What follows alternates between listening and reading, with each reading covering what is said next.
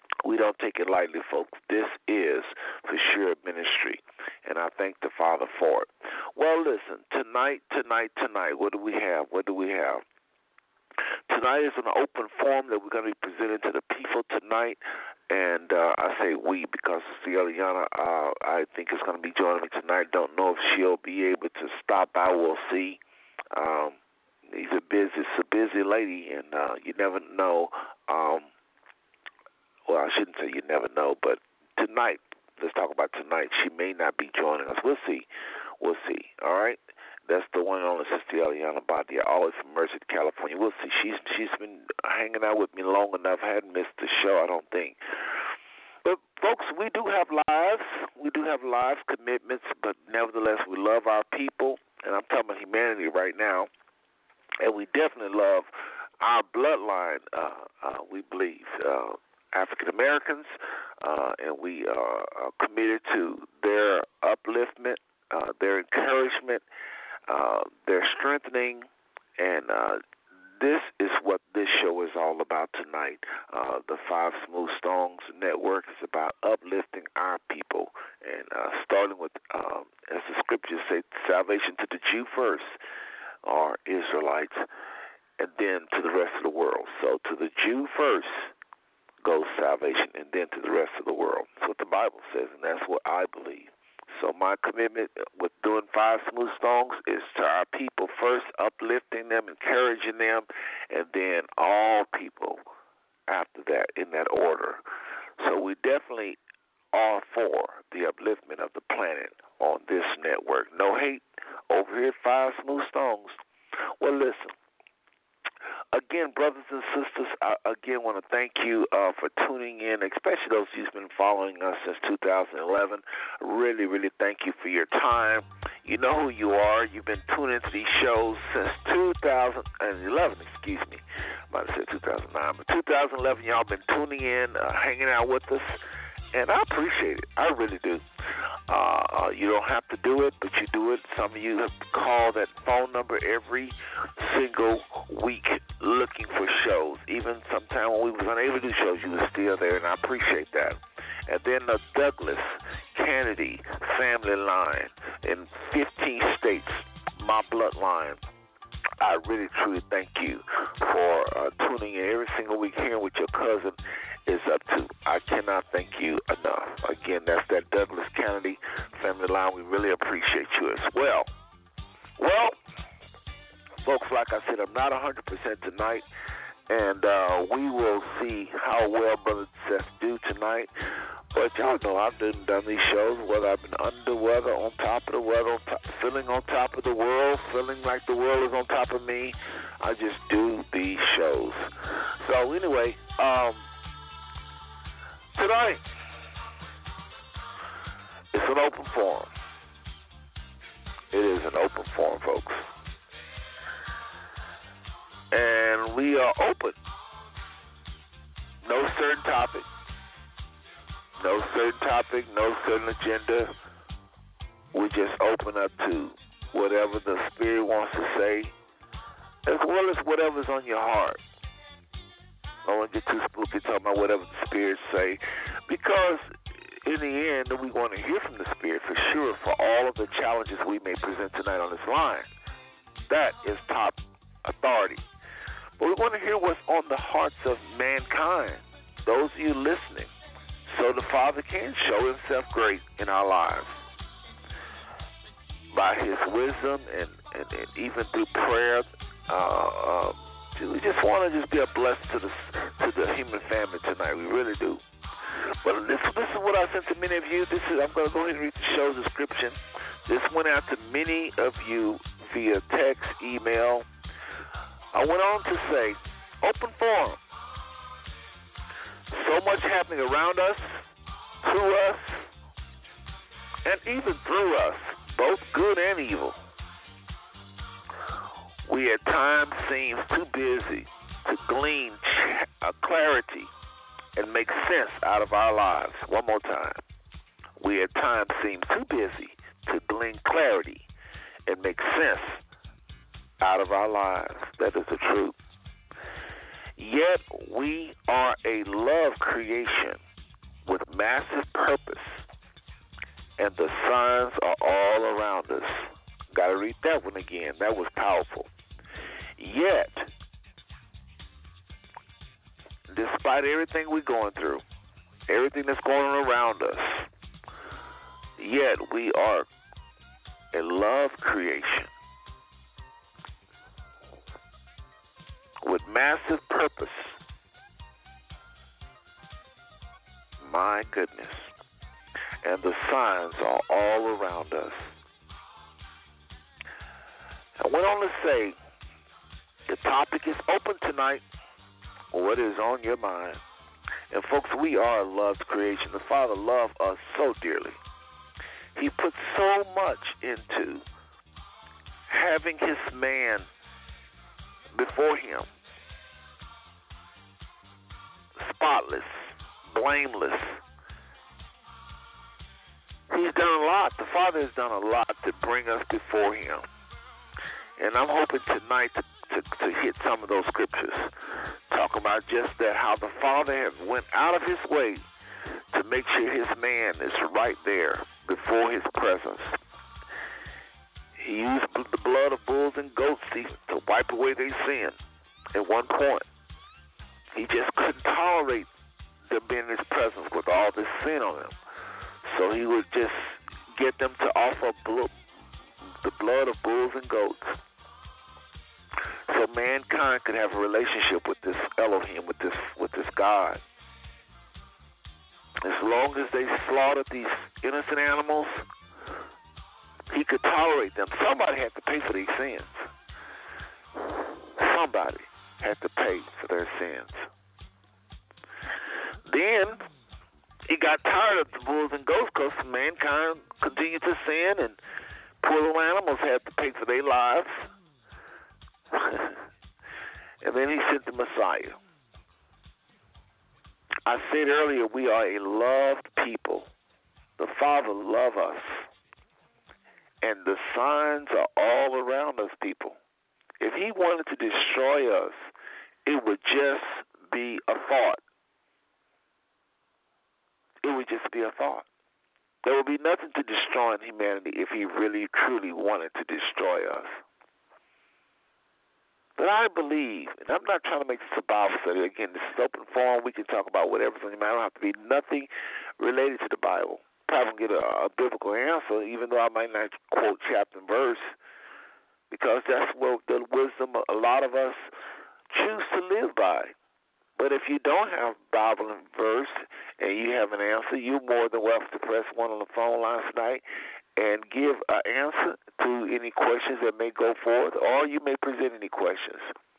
I don't want to get too spiritual tonight, and I say, oh, you don't want to get spiritual. Yeah, because at the end of the day, I'm trying to reach people, which you, which is why you might not hear a whole lot of uh, church songs tonight. You you probably will hear my your my uh, song for sure. But folks, tonight we're just trying to reach out to our people and I mean everybody. We're trying to present present answers tonight to some of life's most difficult questions. Okay? For summer life difficult questions. That's what Brother Seth is doing. That's really what I've been doing since 2011. Just cranking up these shows um, with questions I know people are asking. So let's go ahead and uh, cover a few more things, and then we'll be ready to jump right smack into the devil. Uh, the um, I said right smack the dab of things, but yeah, into the right smack dab of things. And that is bringing on our guest, Sister Eliana Badia, whenever she shows up. Sister Eliana, if you're in the house, go ahead and press 1, and we'll get you in as soon as possible. But in the meantime, folks, let me just say this. Um, many of you have been following our show since 2011, and we really appreciate it. I, sh- I shouldn't say follow our show. Many of you have been listening. I told y'all I'm not 100%. So bear with Brother Seth tonight. I might not sound right. I think my voice sounds a little weird. Um, I'm not doing 100%, but uh, we still do these shows regardless of how I feel. But I just wanted to um, uh, remind those of you that's been listening since 2011 to go ahead and follow the show.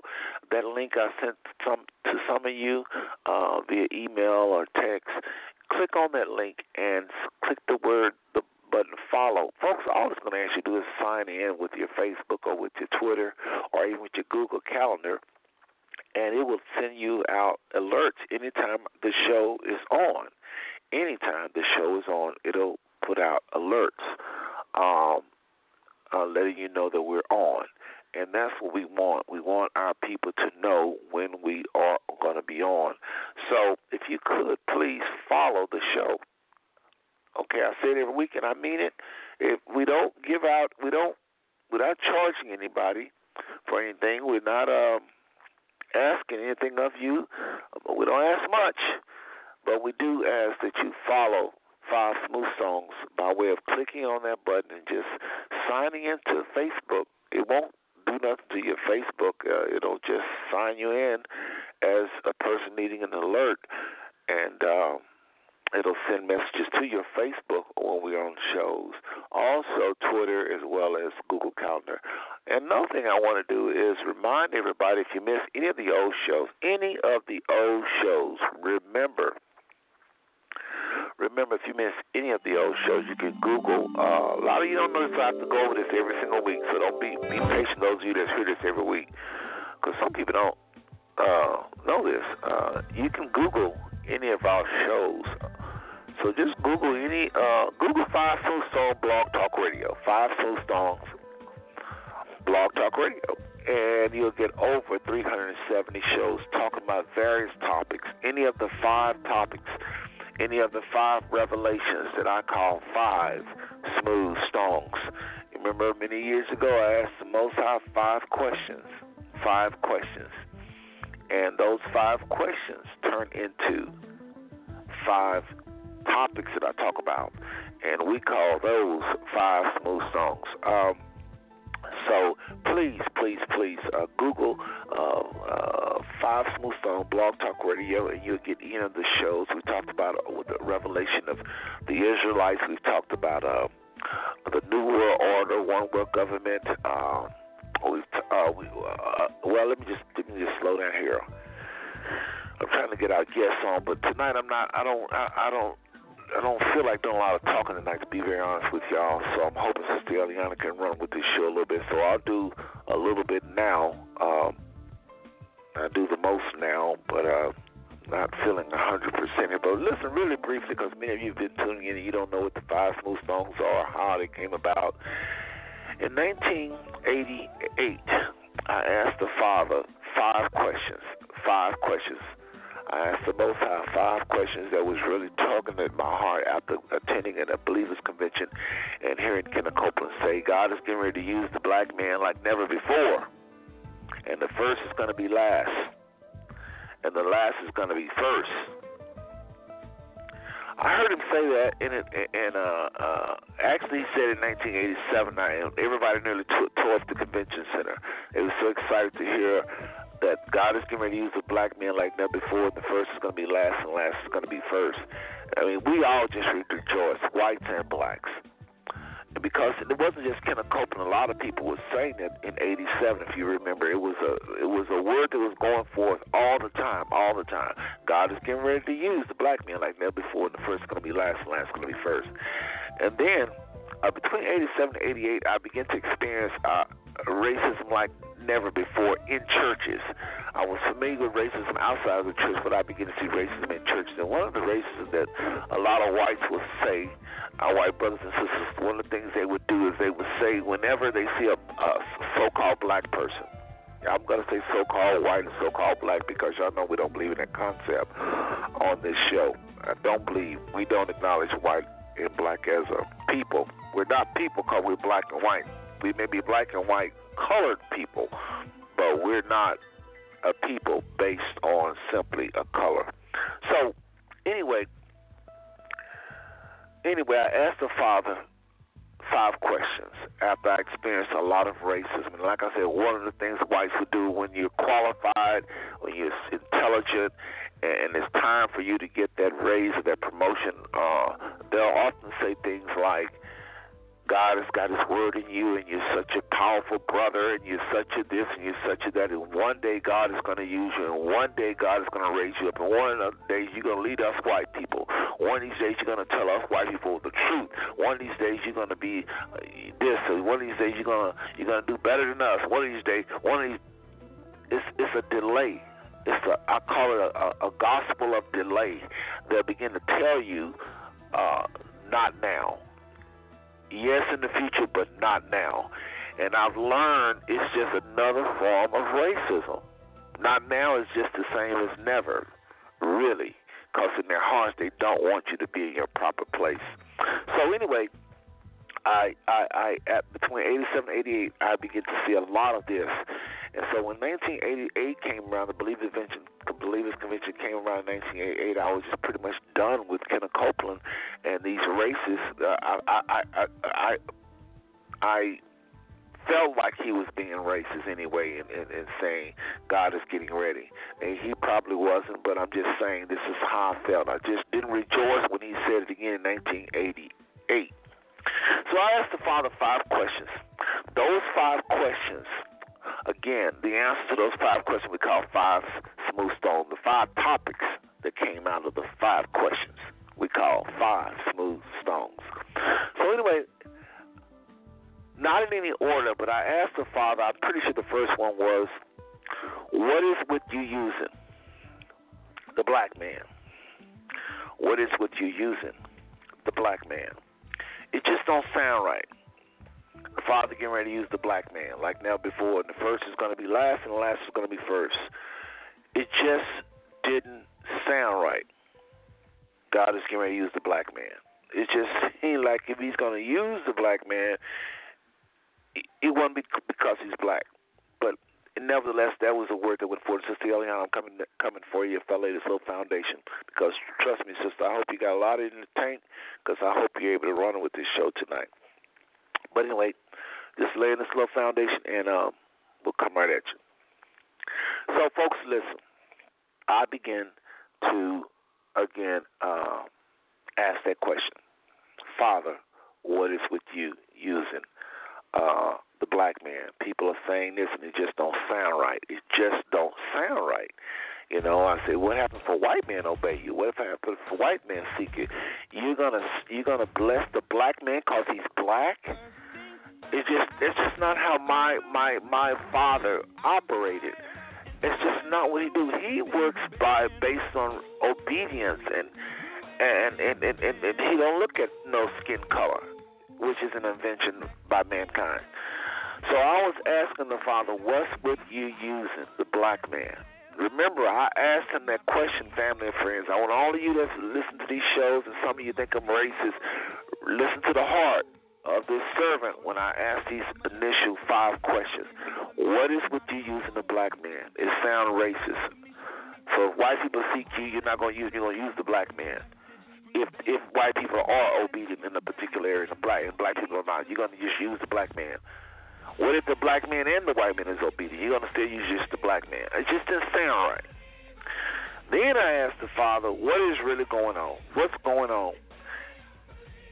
Is so much going on in our world. I hear there's such thing as a one world government, new world order Wars planned as much as 30, 40, well, excuse me, as much as 30 years in advance. Some wars. What is going on? I heard there's some call, uh, uh, like I said, New World Order, a one world government. I hear secret societies. What's a secret society and why do they have to exist? Father, I can't trust ABC. What is really going on? I can't trust NBC, CBS, I just feel like I don't really know what's going on in my own world. Father, what is truly going on? I feel like, you know, oftentimes Christians, so called Christians, are the last ones to know. Seem like they always, to me, this is just me. Most of my life I've been so called Christian, but I have to admit, when anytime anything come up, they're the last ones to really get it. It just seems like that. Except if you go back to the 50s and the 60s when they led everything. They led the, the uprising. They led the civil rights. Something has happened to the church, though, folks. So I said, what's going on? Another thing I asked the Father, I hope y'all, want y'all listening. Again, folks should tune into Five Smooth Stone And Brother Seth is just laying the foundation to this open forum. We don't have to stay on any particular topic. I'm just talking about how Five Smooth Stone got started. I do it every so often, about every five or six shows.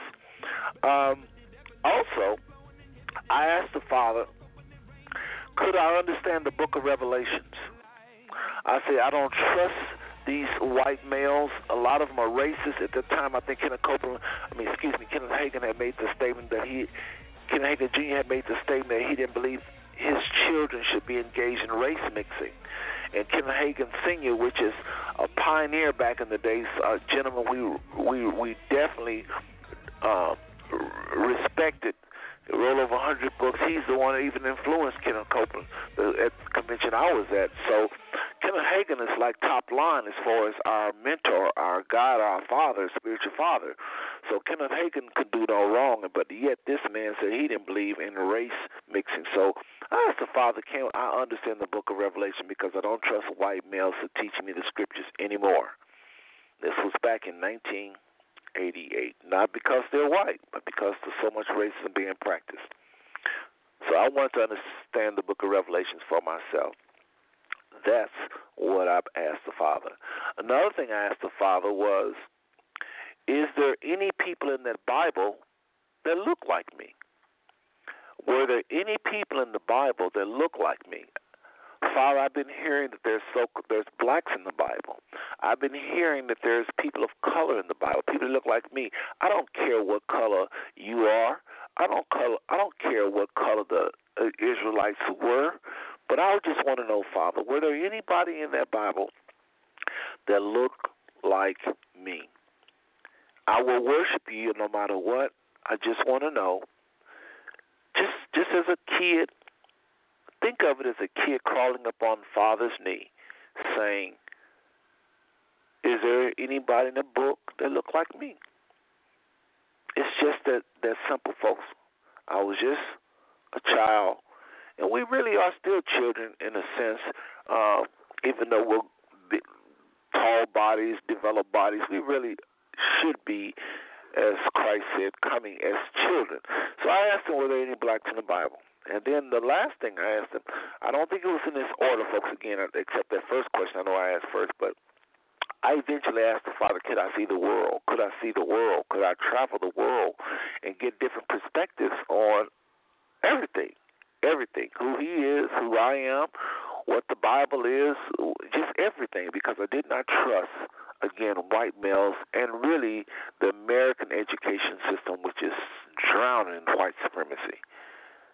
I didn't even know it said like that then. I just didn't even know about white supremacy like I like I know it now. I just knew to not trust, and I asked the Father, could I travel the world and get other perspectives? That was in 1988. That was in, to be very honest with you, August of 1988. Little would I know that I would soon get hired on with the airlines. Didn't think that's how I would see the world, but I did get hired on with the airlines, and uh, I began to travel.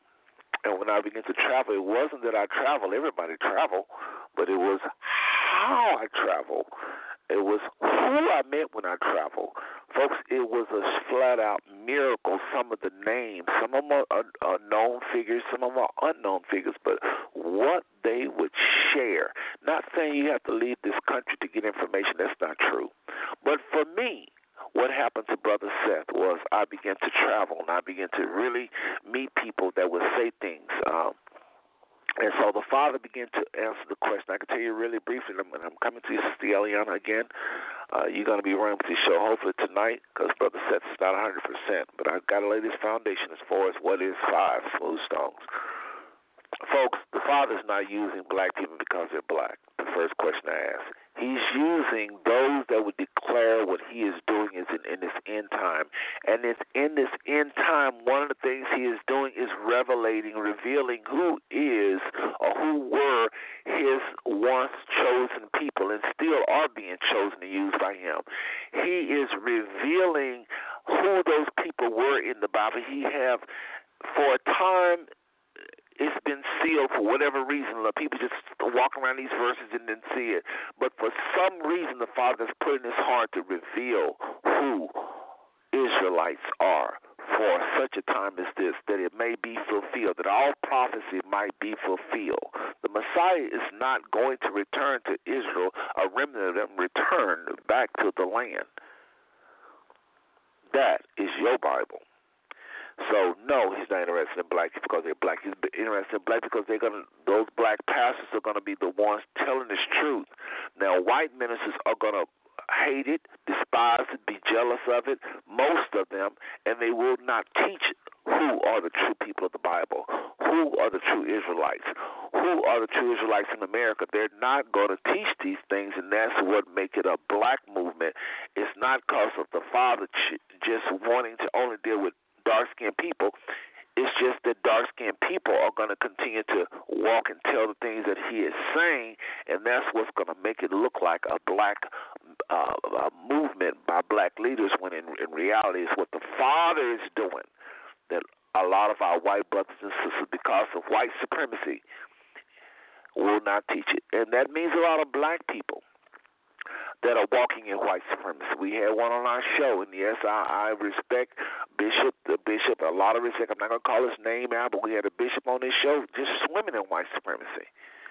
You know, two different standards for whites and blacks, and he think he's teaching the gospel and all this stuff, but he was teaching some of the gospel, but he was mixing it with white supremacy. So a lot of our brothers and sisters. Don't mean he's not a good man. He's not a good man, or not a, not a good. Don't mean he ain't born again. I believe you can be you can have white supremacy in your heart and be born again because it's a philosophy and it's not just white people, it's anybody that believes the philosophy. That was another revelation I'll get into here in a second. But anyway, that's what that's the, the Father's not used using blacks because of their skin. The second, I'm, and I'm making this really brief. These are all shows to tell you the truth. This is what these 370 shows is about. What's going on? I got to talk fast on this one because this can take a whole hour. But what's going on is the Father is, is, is there's two kingdoms. There's this the, the, the, the kingdom of darkness and the kingdom of light. They're at each other's uh, throat. We don't have no power really to stand uh, unless you are committed to the, either one of these kingdoms. Outside these kingdoms, we're just little pawns in the game. These are powerful kingdoms going as the kingdom of Satan and the kingdom of uh, the Most High. And when I say the Most High, I'm talking about the kingdom of Christ. He's he's running this kingdom. The Bible says all all power is given to Him, the Son, for a season and then the Son will be subdued under the Father.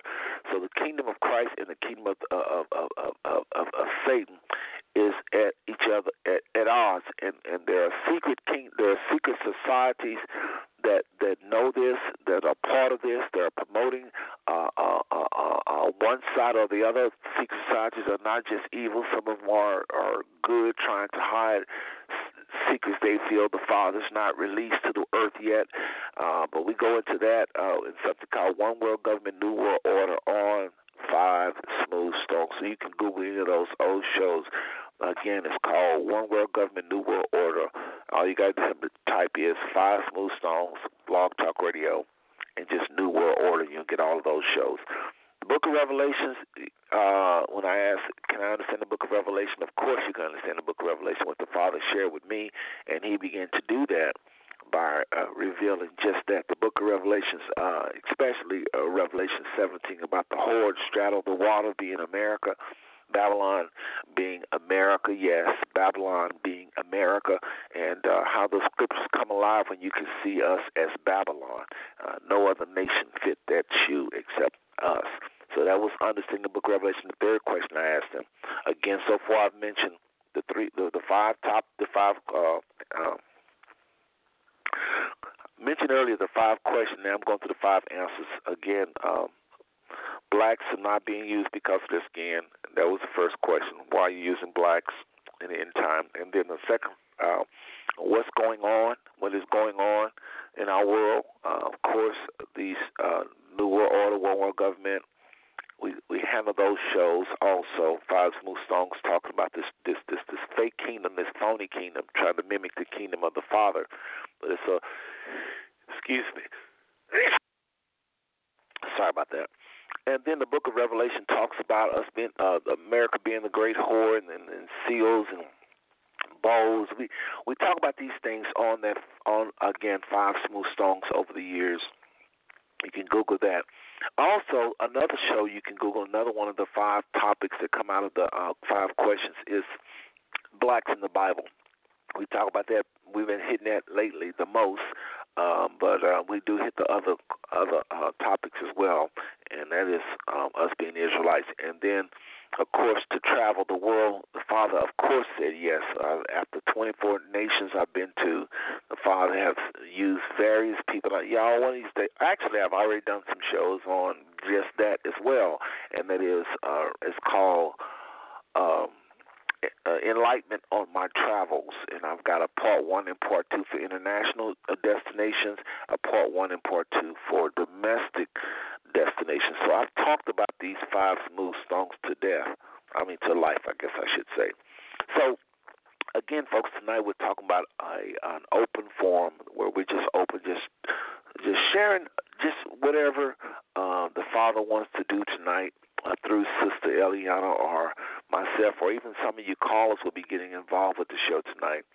So let's go ahead and go all the way up to Merced, California, and uh, get our sister, uh, Sister Eliana Badiat. Uh, if I could make sure I covered everything we talked about, um, my little checklist here. Okay, we definitely talked about uh, how to pull up old shows. Uh, by the way, uh, brothers and sisters, uh, please text your friends. Let them know Five Smooth Stones on the air. Let them know that. Uh, you can just text them at this time. Also, you can send that link I sent to you. That'd probably be the best way. And just let them know uh, we're on the air. They can listen to it. If you send a link to them, they can listen even after the show is over. Okay, but hopefully many of them will be able to call live. So go ahead and, and, this time and just text your friends and let them know Five Smooth Soul got an open forum. I'm telling what's happened tonight. I really appreciate that.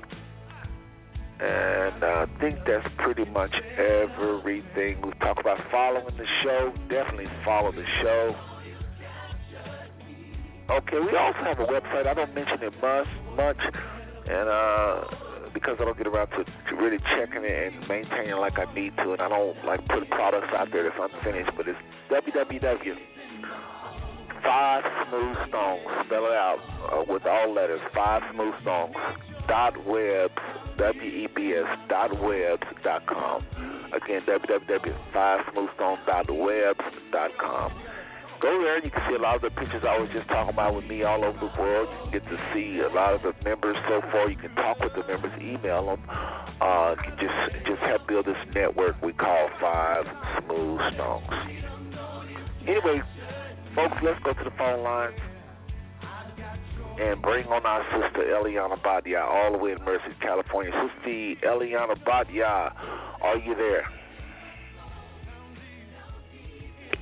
Yes, shalom and, and good evening, everyone. This is Eliana, and I'm glad to be back on tonight and looking forward to any kind of questions or, you know, whatever topics that come up. I'm excited about being here, and uh, and I do have a topic on my heart. Uh, actually, it's just something that uh, observed a little bit earlier today, but I do want to say welcome, and I'll get into that in a little bit.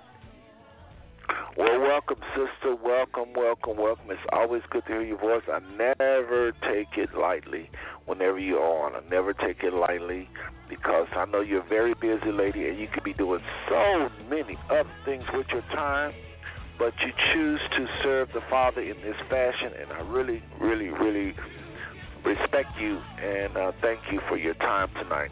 Well, whatever's on your heart, is can be definitely shared tonight, sister, because your brother is not doing that well. To be very honest with you, and so uh, I'm just hoping you uh, got a lot, a lot of gas in that tank because uh, I probably won't go that long uh, in terms of uh, because of uh, energy. Uh, so forth. But listen, folks, again, you've been tuning to Five Smooth Stone, uh, uh, Five Smooth Stone Network. I'm Brother Seth.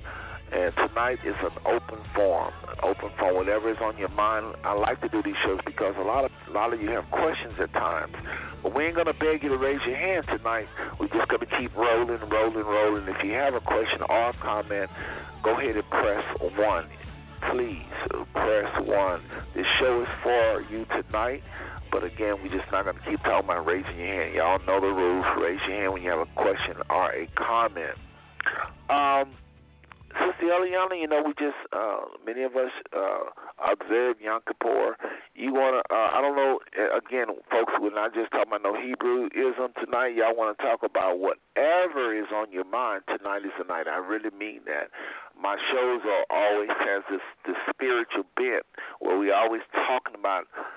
Uh, the Israelites or just something, you know, uh, related to the scriptures. But we don't have to always stay there.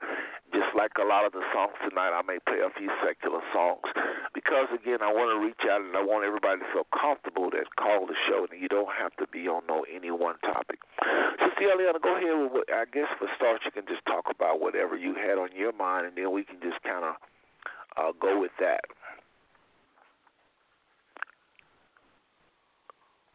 Are you there? Sister Eliana? Oh, yeah, I'm sorry. I put it on mute. I'm so sorry. I thought I was taking it off mute, and I put myself on mute. Okay. Yeah, I did want to talk about something that was um just recently happened to me. Um, and I just, it kind of struck me because I was talking to someone, and it was her comment that actually brought this forward in my thoughts. So let me just let you know what's going on. So, about um, a couple of hours ago, I had picked up all my grandkids from school, and I really wanted to have a treat with them by taking them to the public library. So I felt that that would be a great place for us to kind of sit down and me to really help them do their homework. They're really good at doing their homework independently, except for the kindergartner because he's learning the skill. And I usually work closely one on one with him and and, and uh, help him navigate through all of his subjects. So we headed out to the library and uh we got into the library and I noticed that the whole library and staff was different. Now, of course, I live in Merced, California. I live in the central, what they call the Central Valley of California. It's where a lot of produce, especially almonds, uh, are uh, produced. We um, this county produces 97% of the world's almonds. There's also cattle ranchers out here, and there there are other crops that are grown in the Central Valley. But if you drive down the 99 heading toward Los Angeles, if you're in California, you're going to see a lot of almond trees out here, and because we uh, produce 97% of the world's almonds, they're shipped all over the world. So, wow, I didn't so know that. Farmers, yeah. I'm sorry. No, no, I was just saying I didn't know that. Keep going. Yeah, so we got a lot of farmers out here. So the background of these farmers are they originally uh, Dutch. And if you know anything about the Dutch, they were also uh, the the people who went into South Africa, created the story that before they arrived, there was nothing there. There was a monkey king, and they came in and created civilization. And then the monkey king handed the you know civilization over to them, and they teach this in their schools.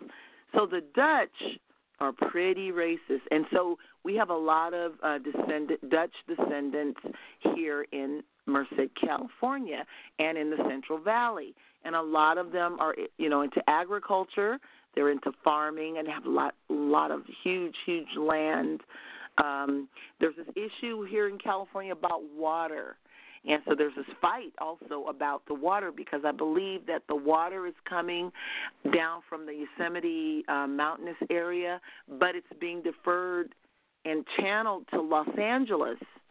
And some of that water belongs here. And so there's this whole big fight that we continue to go through in Merced about water, water rights, um, the need for water uh, here, right here. Um, so this is one of the, the problems.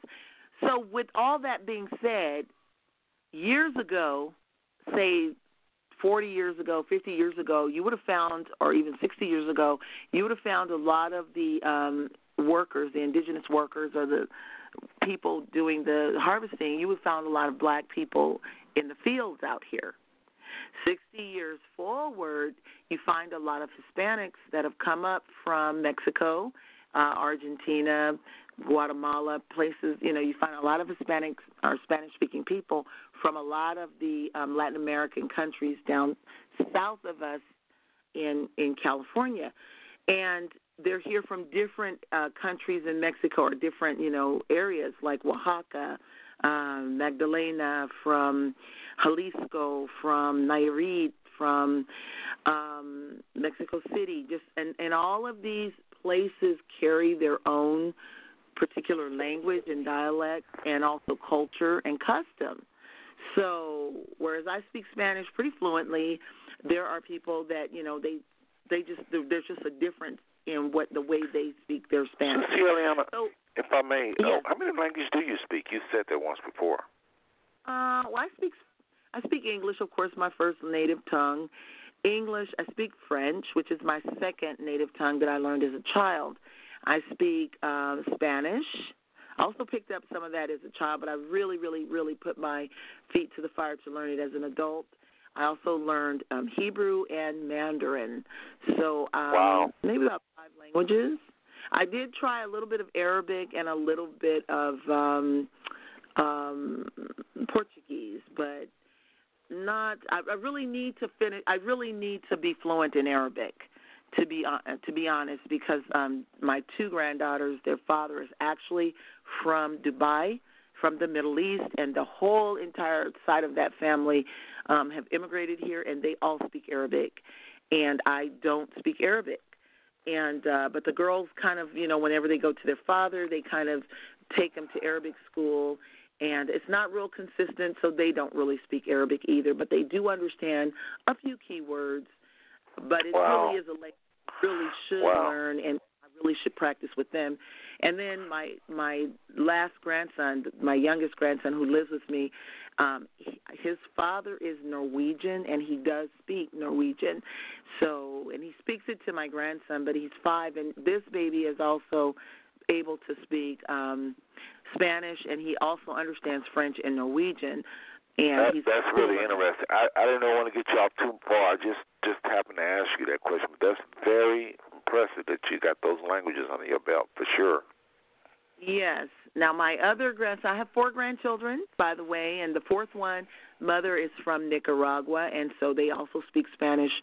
So I, you know, the Spanish is real pretty pretty strong for us, and it's also important in the Central Valley for us to speak Spanish. So that's kind of the language I'm focusing on with the kids although sometimes in the home we I speak to them in French because I've been speaking to them in French since they were you know born, and so they do know the the, the French. But we need to really be uh, if we're going to be players in the game here in the Central Valley, then we really need to speak Spanish. So I'm saying all that to say that you don't see too many African Americans or people of color or Hebrew people And as a matter of fact, you don't see any black people working hardly in any public area in in the Central Valley. And we're talking about cities like Merced, we're talking about Atwater, Modesto, we're talking about Chowchilla, we're talking about Madera, we're talking about Turlock, uh, we're talking about Winton, um, Denair. These are all cities along the 99 corridor going as far as uh, Fresno, probably very few in Fresno, going as far down into Los Angeles. And I really didn't pay too much attention to this at first. But now looking around, I'm realizing that to to actually see a black person working in a professional capacity in any store, like if you if you're on 99 and you say, "Oh, let's stop off at the grocery store on our way up to the Bay Area," and you pull off on any of these exits in any of these cities and go into a store or drive-through or gas station, you're not going to see anybody of color. You're not going to see any black people, and that's that's um, really really scary in one sense. And um, so today I was at the library, and it used to be uh, a couple years ago. There was a the librarian was black. Her name was Erica, and uh, there there's Sharon, and she's more of, of, of what we would call our Afrocentric, because she really um, she really holds to most of more of the the African culture when we were trying to identify with our culture and our heritage. You know, she wraps her hair, she dips it. I think her she even has dreadlocks, but they're beautifully maintained. She dips them in wax and she styles it, you know, and she wears a lot of um handmade jewelry, very professional. And um, then there was another uh woman who worked there and she was more of like your modern day um, African American woman of understanding. So she wore braids, and um, she was very um, into just knowing a lot, very knowledgeable. These are all professional librarians. And then okay. uh, Erica, the chief librarian, she is more of a a natural woman. She's probably biracial, but she really understands the importance of holding on to the black side of her race because it's not represented well here and so she's a realist. I would say she's a realist because she's down with understanding who she is, no matter what other um, mixture she may have. So that was our dynamic, and the library was a place to be. There were knowledgeable women of color there. There was help. It was really fun. So we had not been to the library in probably about six or eight months. So when we went in, I noticed that there was something very different about the library and I noticed that there were different faces. And so at the end of the, um, you know, library was closing around six. So I told the kids, let's get out of here, you know. And there was this mood and this spirit and this attitude that was unwelcoming. And so I started talking to Miss Sharon. I started telling her about, you know, um, Five Smooth Stones and listening. And she said, you know, she said, I'm really afraid because I don't see a lot of us anymore, and they're getting rid of us more and more. And I said, you know, you're right. So I said, why don't you, you know, I wrote down the information for her to call in and listen on Tuesday nights. And she said, I said, well, where's Miss Erica? And she said, I really need to tell you about that. So I wrote down my personal phone number and I asked for hers. And I said, you need to call me and let's talk. So I feel that she's probably at a stage where she probably really needs to know what's really going on. And she's really concerned, as I am, because really it's almost as if we are disappearing. I don't know.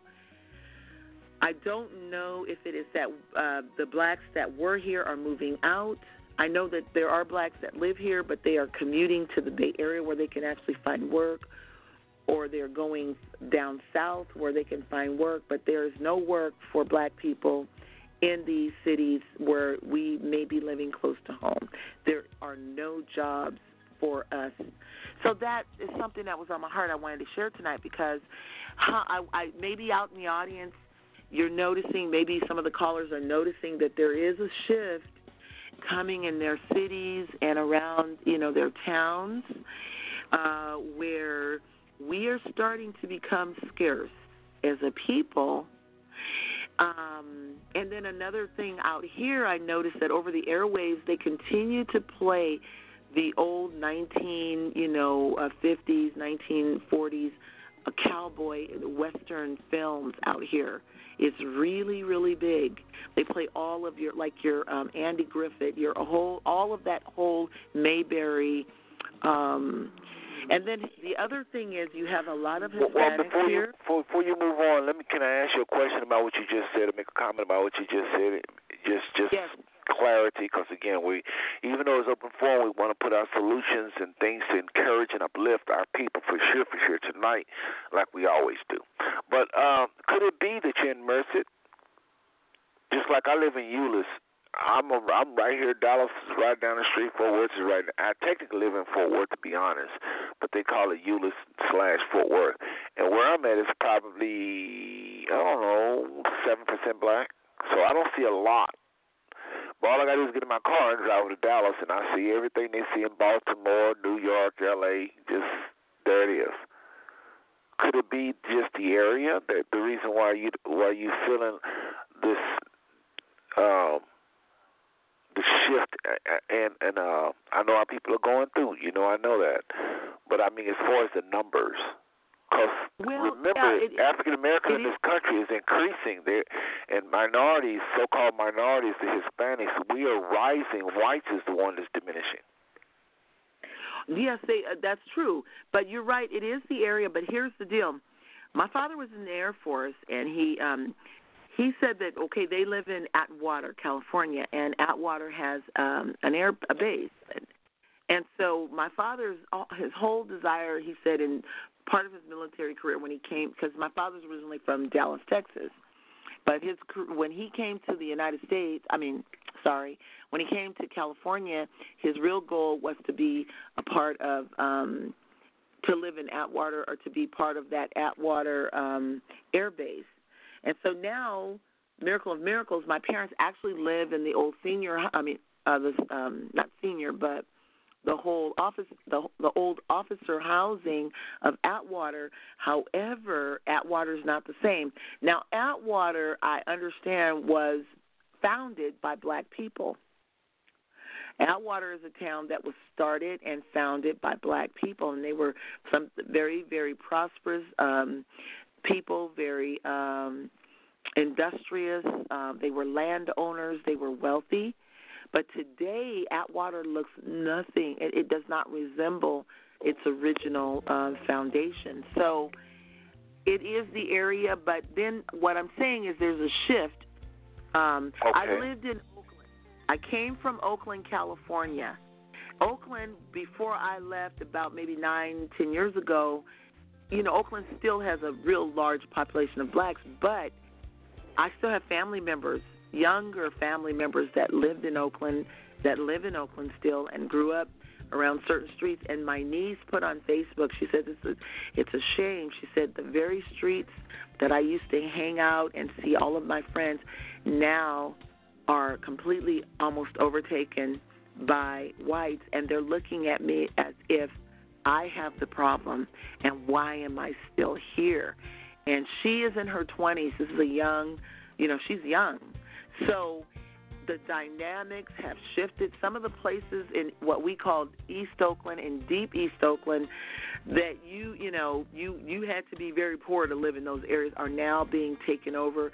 They the they are being purchased by uh, whites and the and the um, the rent is through the roof. The housing prices are through the roof, and the the, the dynamics and the um, demographics of Oakland are changing.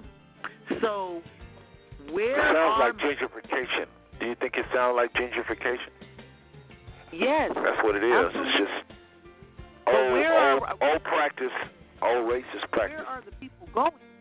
Where are the people going? And that's what. Where are the black people going? Because they're not. They're moving out. But where are we going?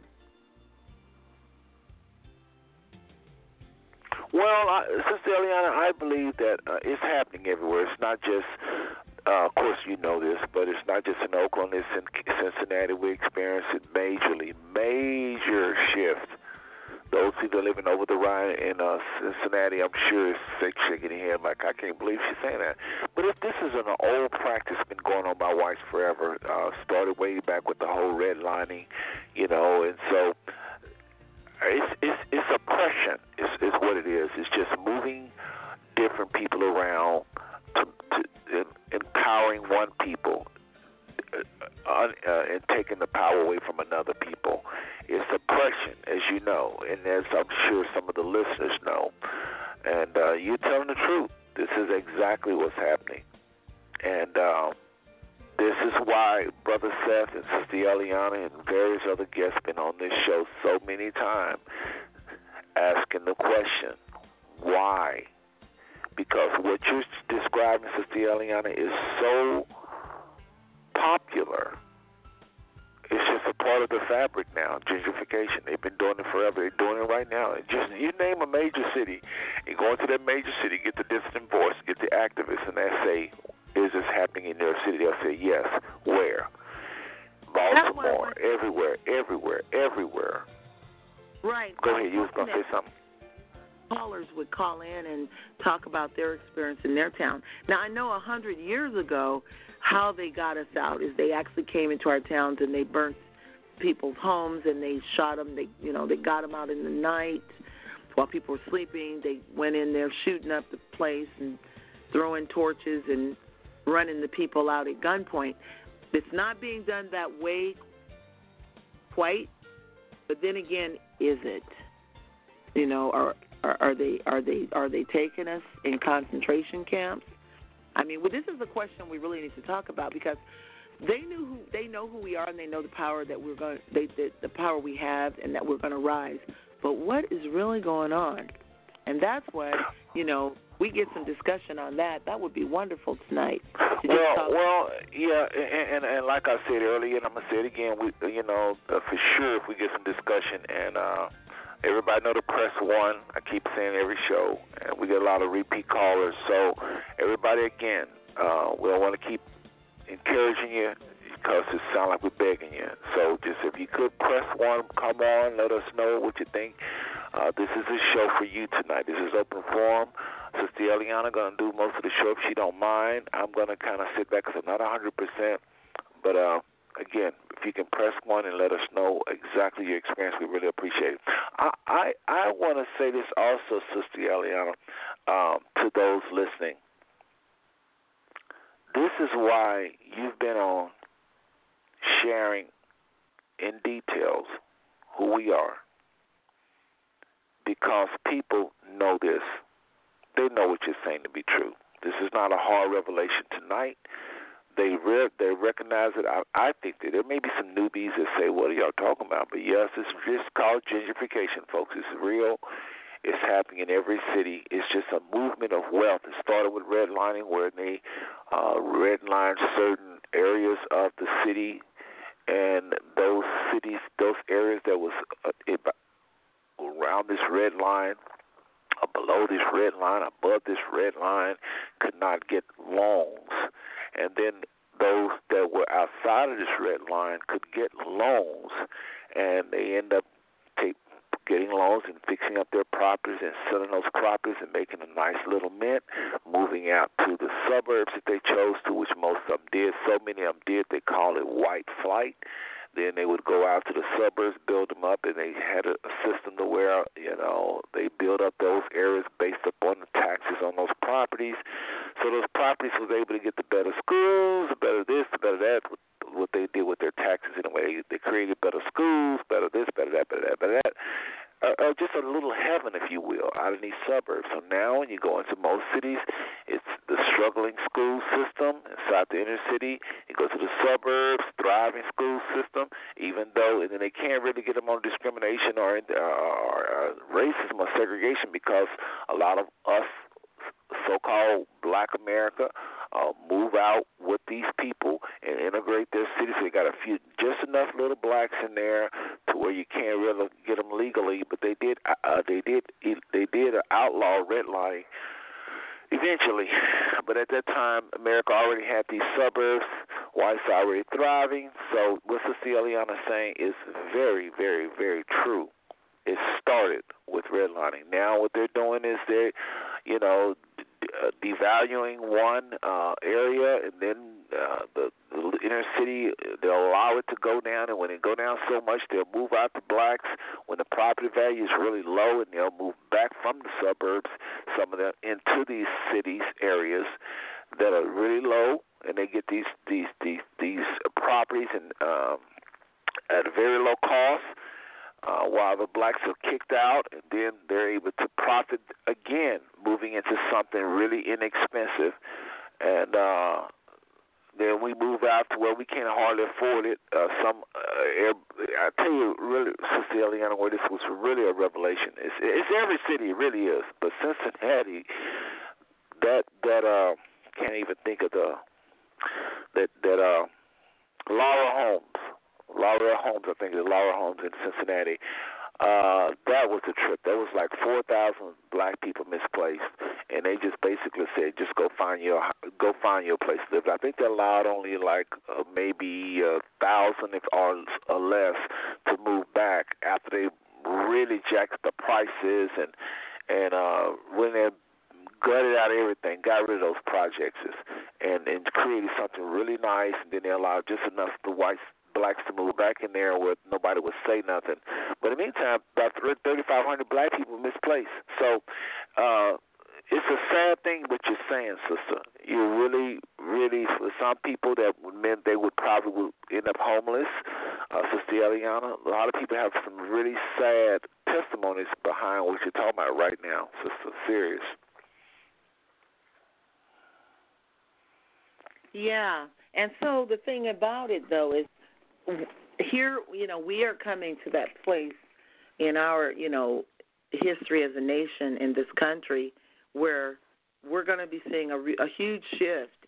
So, you know, the the concern is, I mean, I personally, I, my stomach turns when I see this going on. But oh yeah. There's this there's this attitude that you walk into a place. It's almost there's another similar um, topic uh, uh, that plays along with this, and it's the one about the hair care uh, hair industry, where you know the Koreans own uh, these large hair firms and or these, these storefronts, and uh, we, you know, particularly black women, go in and purchase, you know, millions of dollars of, of hair um, to put on their heads, you know, to beautify themselves, to create these wonderful styles, to have this look that we consider to be more professional or more acceptable. But we spend millions and millions of dollars. But yet the Koreans are very nasty. They're rude. They, you know, they don't have good customer service. They follow you around the store they act like you're stealing. They don't, you know, you you pay the money to them, and they almost throw your change at you. They don't never smile, and so, you know, um, that's another thing. It's another problem that we are facing in our community is that same thing. Whatever we're patronizing, they're taking money for sure but they're looking at us as if you know we're trash. But then if someone that is not you know a black person walks in, they're ready. Oh, let me help you. Oh yeah, I can help you right now. Give you good service. Yeah. You know, even with the nails, you know, we go in and we spend a lot of money, you know, uh, um, millions of dollars getting our nails done, but we don't get the same service. And yet, someone will come in, they only want a pedicure, which is just a nail cleaning and buffing, and that's less money. But if they're not black, they'll get preferential treatment as if they're spending thousands of dollars. And we may spend $150 a pop in that nail salon, whereas this person will come in and spend maybe $20. But it's the same thing. It's it's what goes on in our communities, and we we have the power to stop that. That Let me ask you something. Let me ask you something, Eliana, because I try to, again, as a host, I try to think like what others, and and I, and I really appreciate you tonight. You'll see.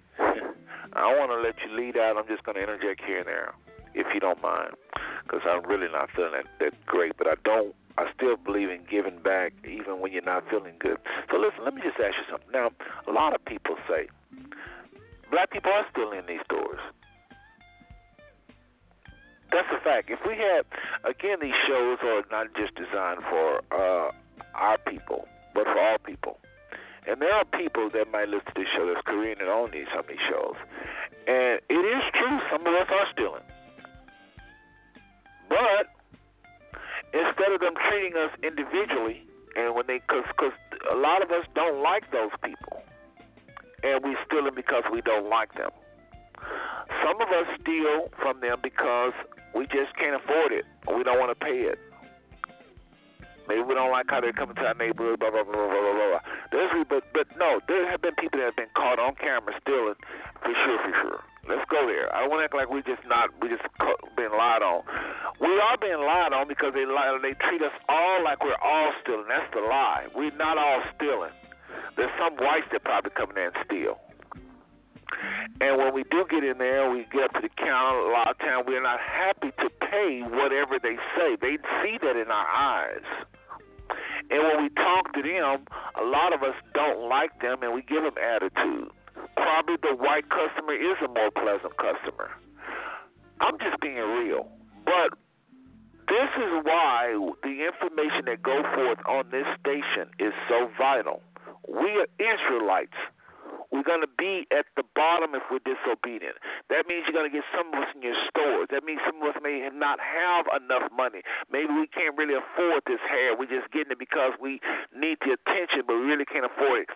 This is why it's so important, brothers and sisters. Can y'all see now why it is so important that everybody know who we are? I think they would have a little bit more mercy. I think they would have more love for us and wouldn't judge all of us, put all of us in the same boat, because all of us are not in there stealing. And not all white people is in there being honest. I think when they do find a black person that's probably stealing, they will have more mercy. They will understand well these people have it hard. Don't don't bring this again in my store. I know what you did. They would they won't be just they'll smile at us more. We're Israelites. These are God's chosen people. They may give us a discount. Not that that's why I bring this up, but they might say, you know what, I want to be blessed. I know that person is stealing. I'm going to call him to the counter. I'm going to charge him half that amount. And just say I'm going to do this one time or something. Because the truth of the matter is, Sister Eliana, a lot of our people are oppressed, and they just don't give a damn no more. And of course they'll walk up into a store and take what's not theirs because they don't give a damn no more. It ain't that they're less than the animals or less than this or less than that. It's just that they don't give a damn no more. I'm tired. My people been oppressed. I ain't gonna pay it even if I do have it. It's some people that have it and won't pay it. And not only in, in, in Korean stores, but it's where we steal in general because this is not our land. We feel it deep in our spirit, and we just don't care. The question for you, listener, is why are our white brothers and sisters stealing? That's the question. Why are they stealing? Why are the rich stealing? Why are the people that own corporations stealing from other corporations or stealing from the American people? Why the big thieving? Oh, yes, we steal. And I can understand why they probably don't like us because of what they perceive in the, from the, from what they get from the media, all this anti-us news. And then when we come in, they kind of have an attitude. And then when they, when they do finally find the thief, one of us, they believe the news for sure. Ignoring all of us thousands that come in their store that's trying to speak to them, that do give them uh, constant business for years and years and years to come.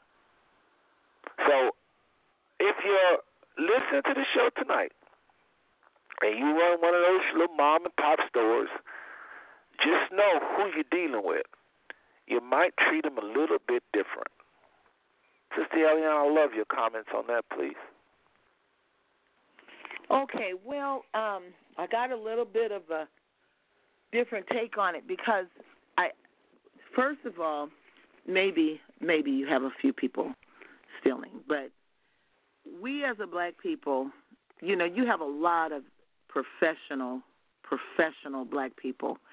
You have people that are working, they have MBAs. A lot of blacks have gone to black college, they have MBAs. I mean, we I think we rank highest as the most you know a culture of people with you know masters of business degrees in probably all of the United States of America, or probably in the world. You know, we go to black college, we get MBAs, we get you know um we even get doctorate doctorates, we get PhDs. I mean, we are very professional. And a lot of the people purchasing that hair are professional people, and um, they, you know, a lot of us are business owners. That's another thing. A lot of us are small business owners, you know, and we go in there and we've learned the ropes of business. I mean, we still carry our culture. We talk the way we talk. We we are who we are, but we're professional people as well. We're not all that little, you know, uh, poor person that can't afford hair. I mean, that hair we drop three, four hundred dollars on shoes. I mean, it's like it's nothing. We drop three, four hundred dollars on hair, nails, makeup, we spend that kind of money. That's they know we're going to spend that kind of money. You know, it's not that. See, the pro, one of the problems I really have in talking about our issues as a people is it's always that we're grouped as if we're just one conglomerate family with a lot of legs, but we're not. We don't have a mind, and we're not individuals, and we're not cultured, and we're not intelligent. And and I hate to hear of comments um, anywhere on the internet from that mindset and perspective that you know we are because of our oppression somehow it's taken away our ability to be an intelligent sentient thinking being an individual and we're still individuals. We're we are of a culture we are of a nation but we're individuals. And we are intelligent. We are smart. We are beautiful. We are you know we are um uh, many of us are famous. We are very wealthy and some of us are poor. But the the the fact of the matter is as a nation of people part of the same collective nation there is that curse that was upon us but many of us serve the most high we are we are spiritual we love the Most High. Our lives are in order with Him, biblically speaking. Blessings do follow us and our children. Uh, we rank high in athletics, in sports, in almost every field, in engineering. You know, we're very intelligent people. So when I'm talking about those Koreans, don't care who you are.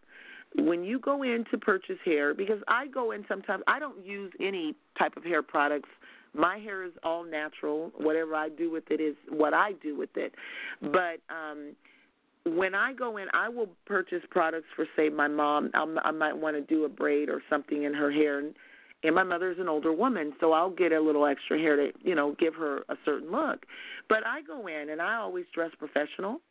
I'm articulate. I talk well. I have money to spend. The little shop here in Merced is just about falling down in the cracks.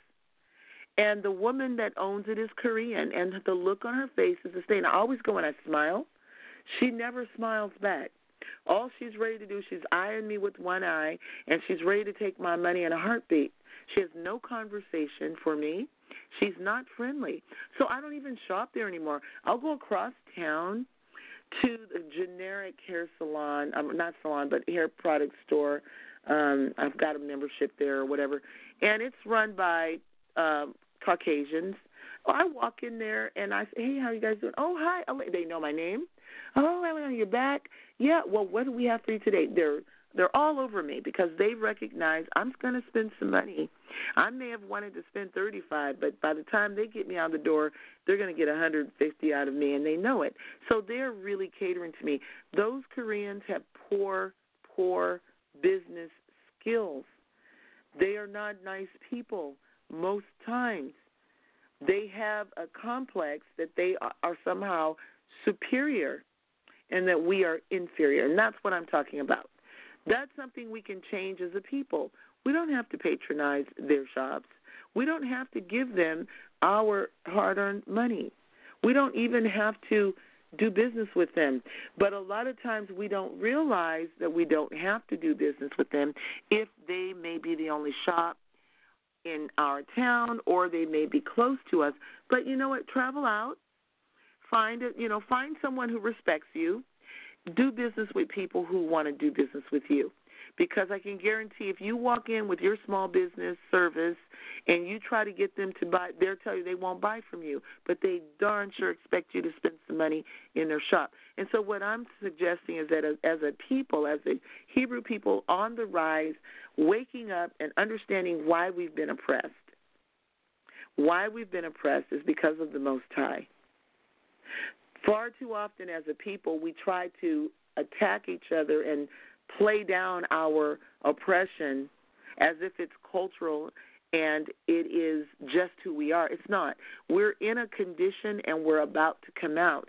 So we have to start shifting the way we think about ourselves, our nation, our Hebrew nation, and our ability, our buying power, our standing power. We need to understand and, and appreciate ourselves differently than we have been in the past because we didn't understand why it was so hard for us, but we know how to oppress each other and keep each other down on the strength of you're black like me, or we can really rope each other in with the N word, and that makes it all right because you're just a nigga just like me. No, and we need to stop that. We need to stop all of that, and we need to do it That's like true. with quickness because that is proper. It's not correct. The Most High is not a part of it. He's not for that. He only was trying to get us to come to the point we're coming to. We're beginning to wake up and recognize that the The spiritual calling that we have is a high calling. It's not a light calling. It's a very high calling. And as a people, we carry a torch.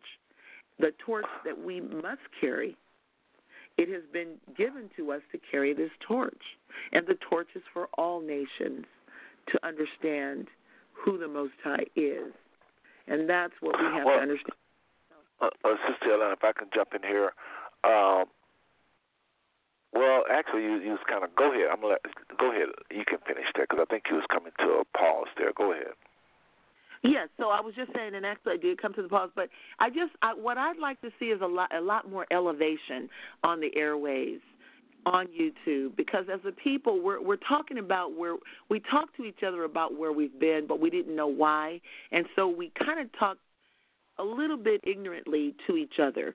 We need to start understanding who we really are and we need to elevate our language amongst each other and appreciate because we are a very distinct, diverse people within even within our nation. We are so diverse and so creative. And you know we it's just a shame when we get together in a room you know because we prejudge each other by just on our skin really. We walk into a room we look at hair and skin and features and we feel like well i know that person oh that person i know that person. And then when you start talking to Hebrew peoples and find out that where they've been, they've traveled, they what they've done and their interests, it, it blows your mind. So we have to stop approaching the conversation as if you're my brother JoJo and I really know you, and we start. We need to start saying, "Hi, I know we're connected, but tell me about yourself. Tell me about your experiences. Who are you? I need to know who you are so I can better relate to who I am. You know, there's so many wonderful things that we need to discover about each other. These things will become our building blocks and our strength for one another, and and it's going to help us in our diaspora because, like I said, um, in our community alone, in our nation, in the United States, we have the building blocks of a complete uh, entire country. We have Hebrews in every echelon of society, every career. I mean, we we can start a sanitation company, we can start a telecommunications company, we can start a presidency. I mean, everything we need to to be up and running as a fully fledged nation, and we have the buying power amongst ourselves to do it. This is what. Well, Sister Eliana, I want to ask you a question here. Uh, yes. And and, and, it's this. I told you I live in a place where it's only like seven percent blacks, and I come from Cincinnati where it's like forty percent black, and where I lived in Cincinnati was uh, uh, eighty uh, percent black. I know what it's like to hear sirens every. I'm gonna say every 45 minutes, a siren know it's like your gunshot tonight. And I lived in I, I didn't live my place wasn't the hood for sure. But I lived around some of us that don't know how to act. Also, there was city councilman that was my neighbor. The mayor even lived in the same uh, area, believe it or not. So it had the poor and the well-to-do in the same neighborhood. It was a very strange neighborhood over the Rhine was. When I moved to Euless, everything stopped. And I could easily start acting like this is the state of black people. This is not. I have to remember Cincinnati. I have to remember New York. I have to remember Atlanta, Georgia. If this show was done in Atlanta, Georgia, and you would say some of the things you just said, they'd be like, "That sister, she living in a, in a dream." These these niggas are crazy here. They they robbed each other, they doing that, and they've been robbed, and their family been shot and they go in the stores and the real people is black people. And they can't come together. I had a friend that moved from Atlanta, Joe. He said he said he went there looking for black America and it broke his heart. He moved away. David Cash, he's been on the show. A lot of our people are experiencing some serious, serious pain. I know you know this, but I just, I think what you're what you're saying is the answer, though. It's part of the answer. I do think we need to realize how great we are those degrees you mentioned, all of the records we're breaking, all of the personalities we have that make us unique, that the world want to be like us. They are emulating us. Everything you said is true in terms of as far as when you talked about the things we are doing. But one thing, people that are in the middle of these hoods that are going through, they when they hear us and they hear that, they're turned off because they're saying, "I'm going through hell, and it's my enemy look like black people. My enemy look like me." and they're going through it. They are stealing. There's people with warehouses. You go off in their house like a warehouse of stuff they stole. It's not everybody. It's not even most black people. It's only just a, it's just only just a handful. But they are stealing. and they buying stuff. A lot of us buy from people that steal. We be in, we enfranchise them. There's a lot of craziness. And what I like to do when I'm talking to people is I like to let them know I know that. I know what y'all are doing. But I also know that whenever y'all do something, Sister Eliana, there is some people that master what you're trying to do. They're bigger thieves. Everybody is stealing. Not everybody, not every human being. But what I'm saying is, stealing is a spirit. It, it, a thief is it's like a spirit, and it's not a color. Yes, black steal, white steal. When you have a thieving spirit and you're rich, you steal more. Trump is a thief. Bush was a thief. Absolutely. People go and steal it. People steal other people's cultures. So I'm not going to deny that that theft spirit is not a, around us. I just think it's more highlighted by the media. They exactly. put our, our face on TV. They make us the boogeyman. They make us the bad guy. I know you know everything I'm saying. I'm not teaching you nothing. I'm just sharing because I know some others are listening, and I'm just trying to let them know we we ain't know we know what's happening for sure. So yes, there is a thieving spirit among us, and there are some of us that go into all kind of stores. Everybody in the back of the police car is not lied on. A lot of people did do something, but we got to look at why. I'm not gonna mention no names, but I had some relatives to get in trouble. My first question was why? They said I had the money. I just want to pay it.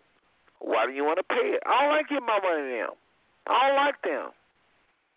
We got people in prison. Lots of them. Them million black men in prison. They from some. They somebody relative. It have it have it have it have it have influenced our whole interaction. That million of us have been taken out of the environment. Not all of them are innocent. A lot of them are innocent. So I want people to understand when we do misbehave, why we misbehave.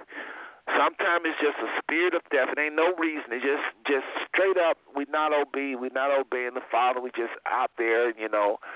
But like you say, most of our people are doing the right thing. They work every day, oh. working nine to five. There are some of us that go and get degrees, but that's such a small percentage compared to the numbers. I mean, it's you know they say that the degree black woman is more degreed than the black man, so we know about those statistics. But most of our people are not degreed, and they work every day. They mind their own business. They ain't in out no jails. They re- they are the working class, the backbone of America. That's what I think of when I think of 14 million people, not the little 1 million. I know 1 million is a lot that's locked up, and not even the. I think it's there's some some like 2 million that's on paper. I'm talking about the bulk of black people. So I just wanted to say that. Number, no people think, oh, we just la la land. No, we know exactly what we're doing, what what's going on challenging. That's why we're trying to wake our people up, get their mind to realize who they are, whose they are, so they can live a better life. Because uh, they're treating those of us that are the backbone that are doing the right things, Sister Eliana, like we're like we're the bad ones. They throwing us all in the same boat. And Brother Seth just want to just you understand what I'm saying? I'm not. I'm telling you, I'm not. I'm not 100 percent tonight. I'm not getting it out like I feel it normally. No, I, I I hear what you're saying, but I just want to I just say because you know okay I've been black all my life and I've been listening to black people comment on our community all my life, and what I rarely hear are positive comments about what we do as a black people. I hear all the negative and all that you said I understand. You know, I've lived in the I've lived in Philadelphia, Pennsylvania. I know what it's like. I've been to New York, Chicago.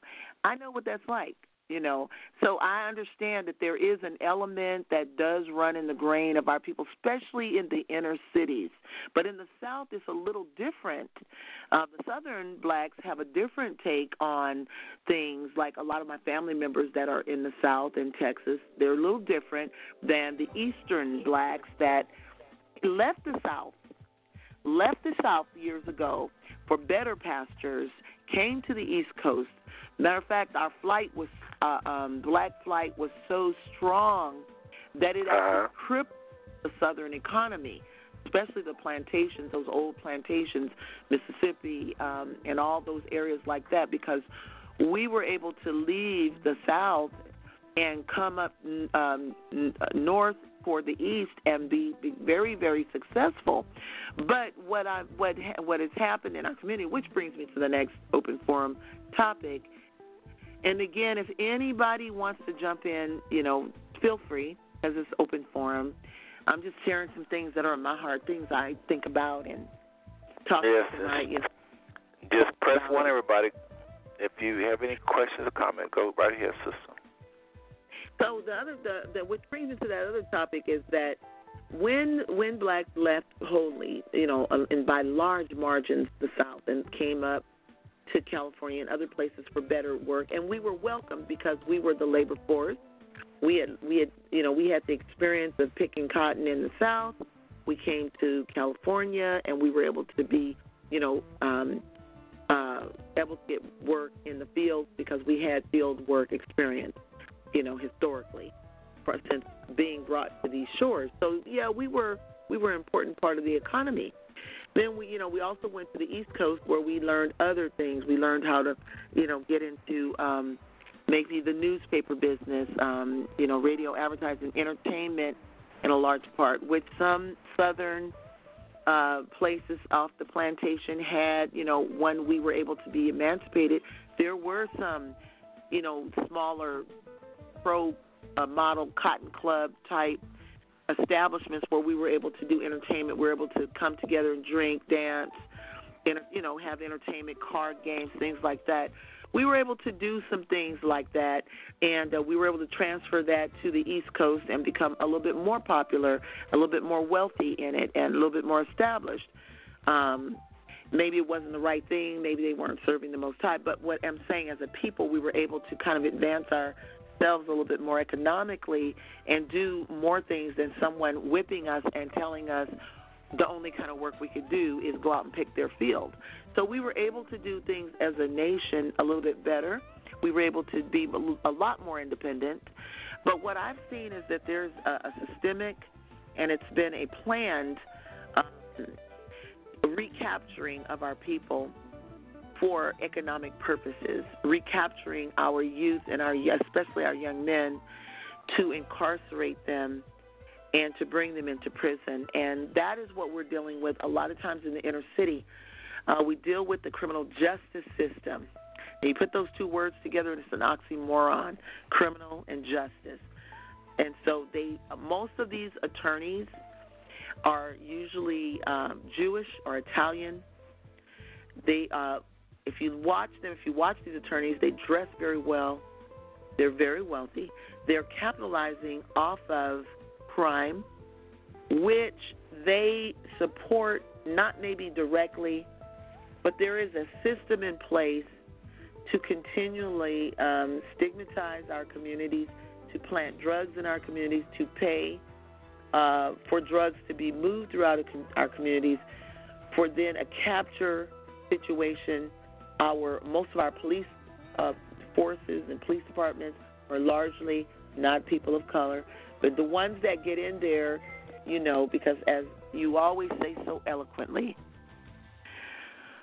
white supremacy does not belong to white people. It is a it's human condition, and it's an it's an um, a learned behavior. Any Amen. Amen. Can absorb the mindset of white supremacy. It doesn't matter the package you are in, your inner core being can become a white supremacist, and your outer exterior can be of any nationality. And you can walk in the same mind and spirit and embody the essence of a white supremacist and feel justified. Even love the Most High, go to church, pay your tithes, be a part of the choir, and yet carry that spirit with you. So there is a whole system that's in place. Crime is a business. It is essential to the economy of the United States of America.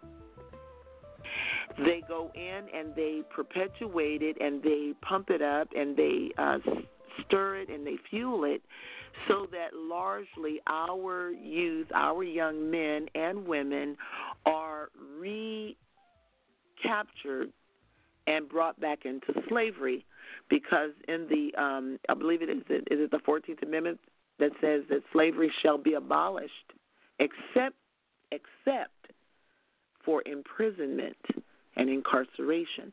So in order to keep slavery alive legally, we have to have a criminal justice system in the United States and we have to have criminals. And so this is why our inner cities are continually targeted. The schools don't receive the funding.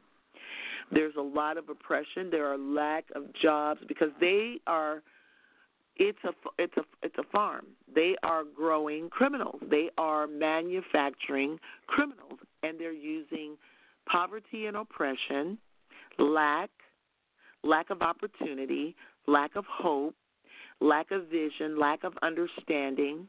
Good point. They're Good point.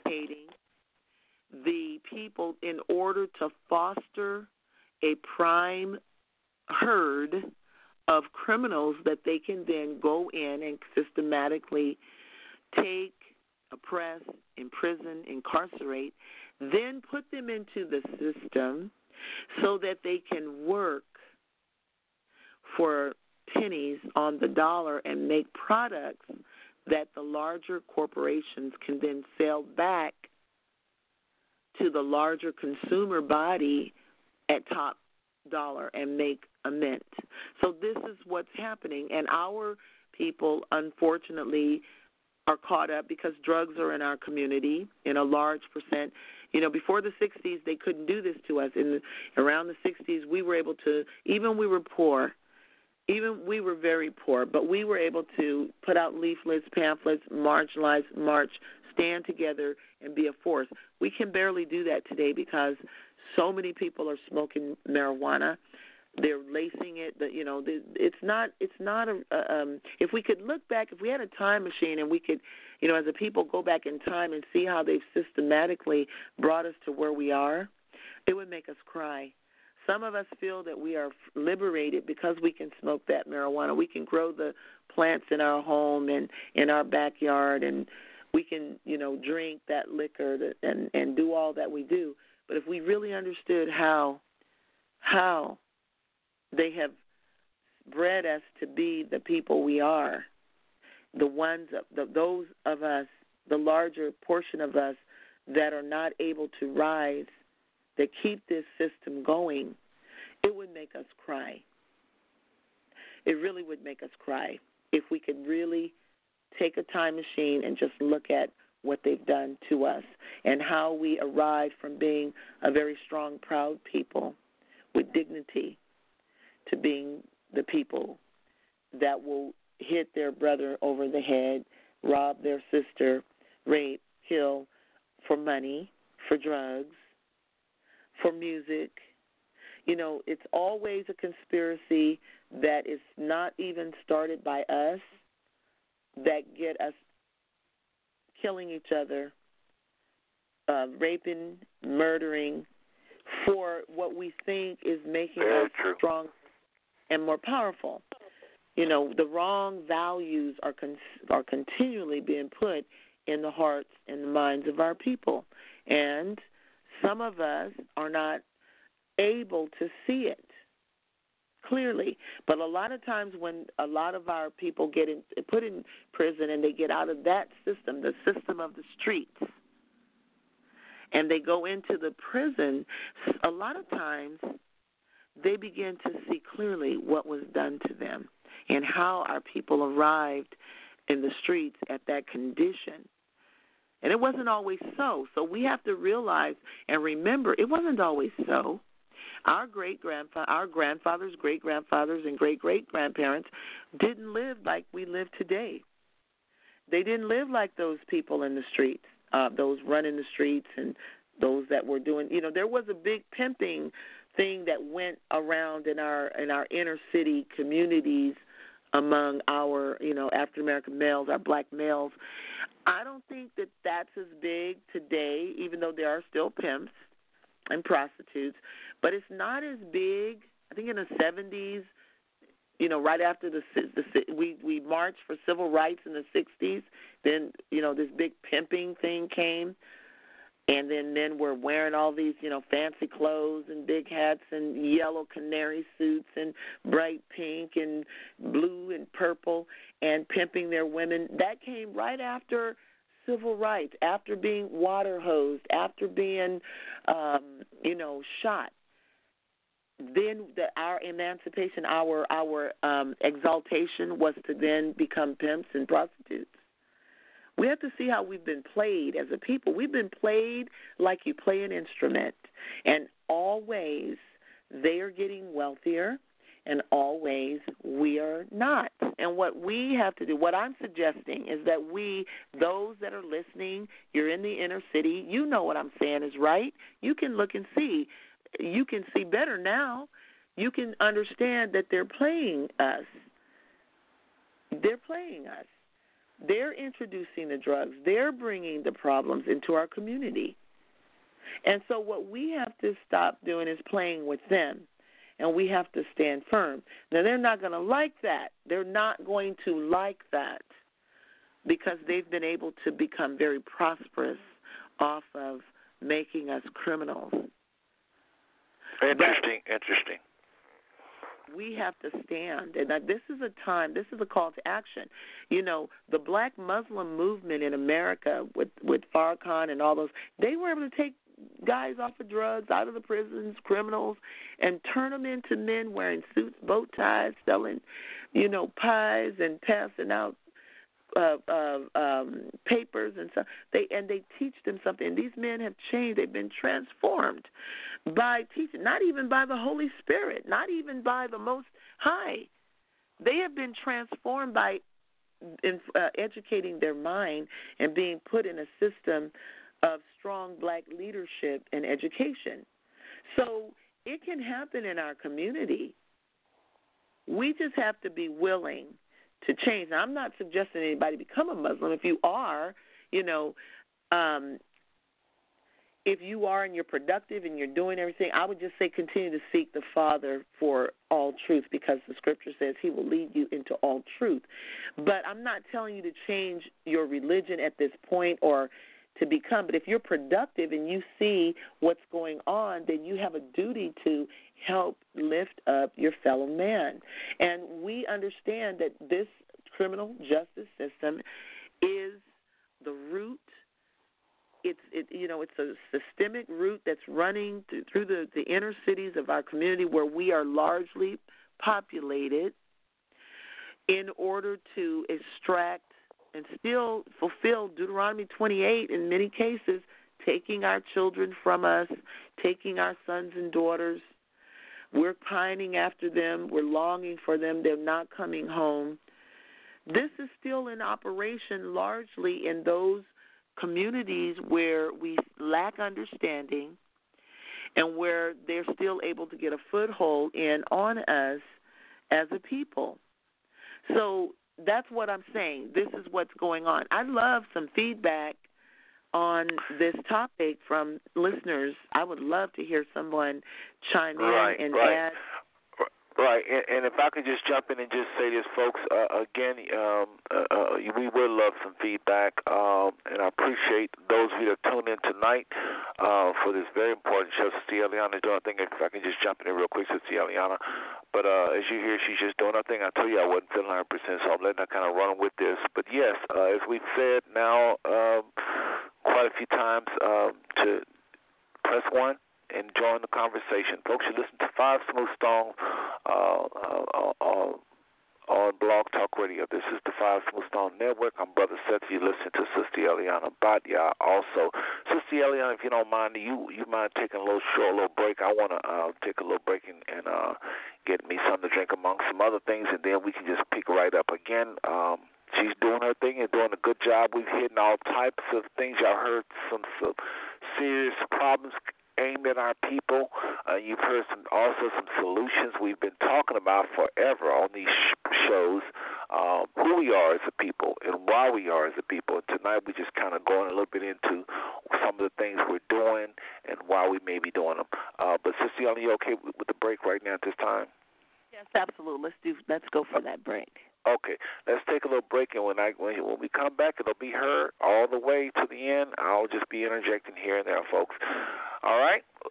So again, uh, those of you that's been following the show, I can't say it enough. Please, uh, excuse me, those who's been listening to the show since 2011, I'm uh, going to remind every single one to follow the show. Follow Five Smooth Stones. We're working hard, trying to resurrect a, a, a, a, a sleepy people, a people that's been blind for a season, and but now we are waking up. And I will say that this expression is probably the the biggest movement in, in this country, possibly the world. I think it's the world now. I think about it because Israelites all over the country, all over the world, is waking up. Remember, I told you I've been in 24 nations. I can't go into it now, but go ahead and uh, Google uh, Five Smooth on Blog Talk Radio Enlightenment on My Travels, and you're going to hear what I meant by that.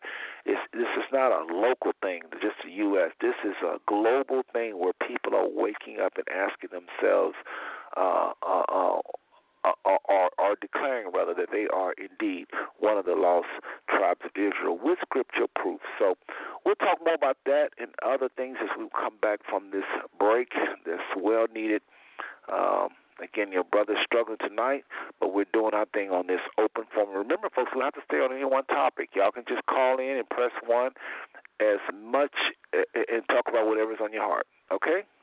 We'll be right back.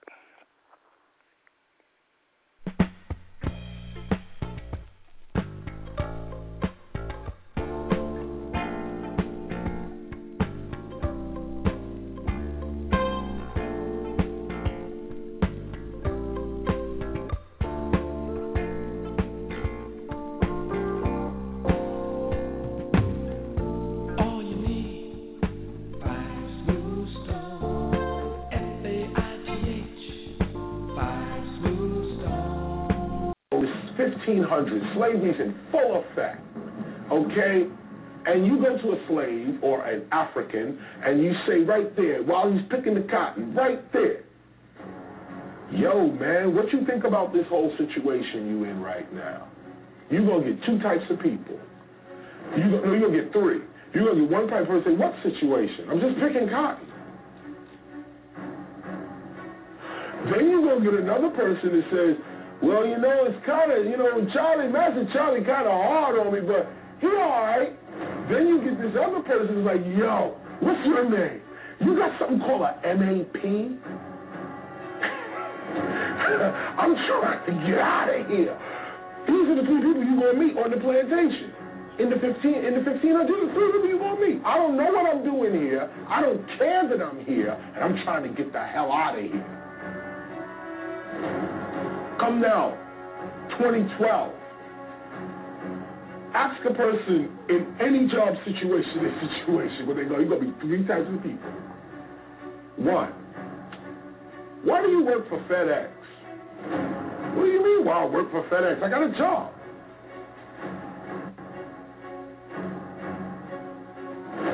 Why do you work for FedEx?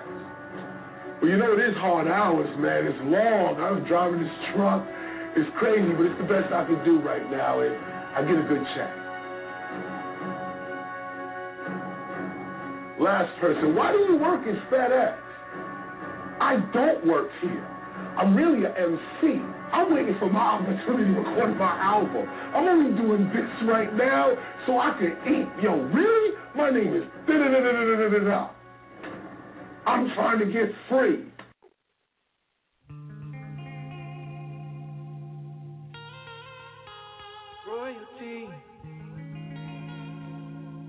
Royalty. Power to the chosen people.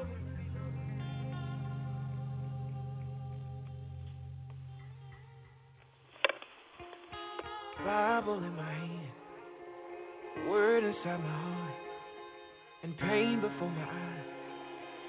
Broken people wanting to believe in something, looking for a lie, trying to find the truth. But we give them doubt, saying we do something we don't. Hurting people saying we do things that we won't. Wolfing she's clothing with a cross on his chest. Taking people money, promising to be blessed. But power to the chosen people, who at one point wasn't viewed as an equal. His own chosen people, royal priesthood. Yeah. that you've been called out of the darkness into the marvelous light. Do you know who you are? People, now we are the people. Do you know who you are?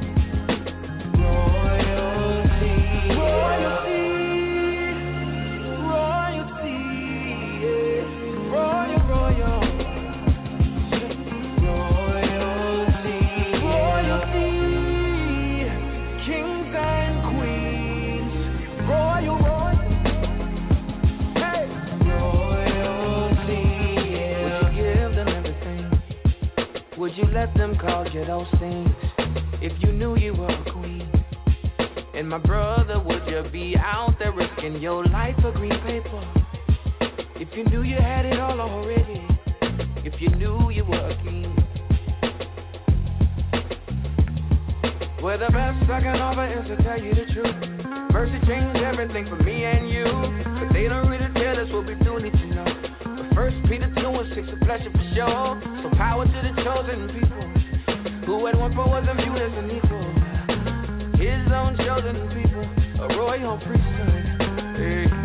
Say that you were called out called out into the marvelous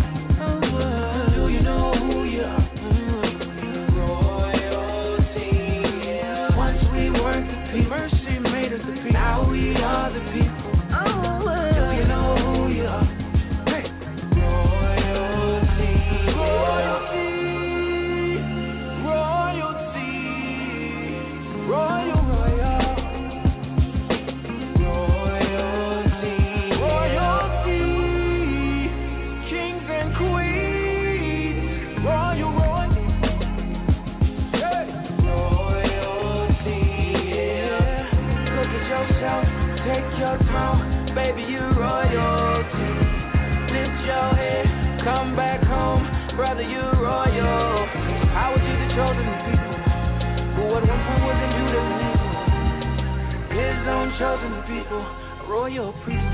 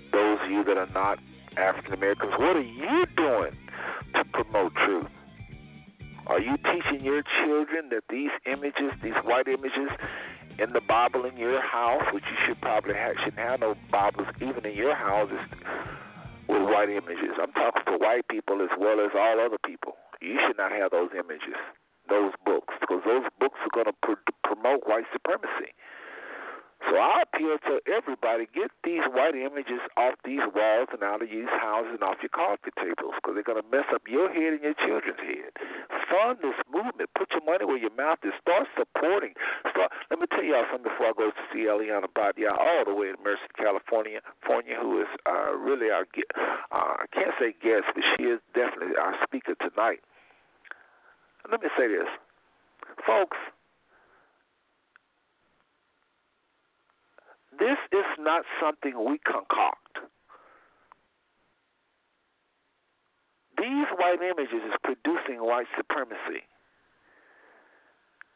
And I'm talking to those that are not African American right now. Listen to the show because we got to remember this show probably the strongest for all people.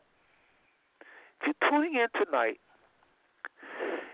and you're a believer, you need to fund. And those you listen to the to this show, you clicked on a link. You got to call the phone number. You're gonna be dis, dis disconnected again. Area code nine one four two zero five five five nine zero. Area code nine one four two zero five five five nine zero. But folks, if you are listening to this show tonight and you're saying, "What's in it for me?" Or how can this enhance my family? Well, I'm about to tell you. Invest in something the Father is doing, and the Bible promises a blessing. I just gave you the scripture, Genesis 12 and 3. Talks about those that bless Israel, I will bless. If you if you're funding an operation to where the voices like myself and Sister Eliana can speak more freely, some of us even retired uh, retired bloggers like Sister uh, Georgia and others, uh, Kofa, these people have retired, and all they do is just pump this truth out. If you're making that available by by your charitable donations to these organizations, you'll be blessed. Not to mention, if you go to your pastors and complain about these white images and tell them that that's promoting white supremacy and the oppression of the true Israelites, as long as we have these images up. Teach your children the truth. Tell them why we are misbehaving, why we're at the bottom. Tell your children, your grandchildren are sitting on your knee. Let them know who we are. Otherwise, the option, the other option is going to leave them white supremacists because the dominating force is either God's word, the Most High's word, Yah's word, the flip side, the other dominating culture outside of the kingdom is white supremacy. So if they don't know who we are, they're going to buy into the lie of what they heard throughout these institutions, religious institutions, education institutions, and that's going to make them white supremacists no matter what color they are, this is what happens whenever they don't know the truth. So tell your children the truth. Tell your children the truth.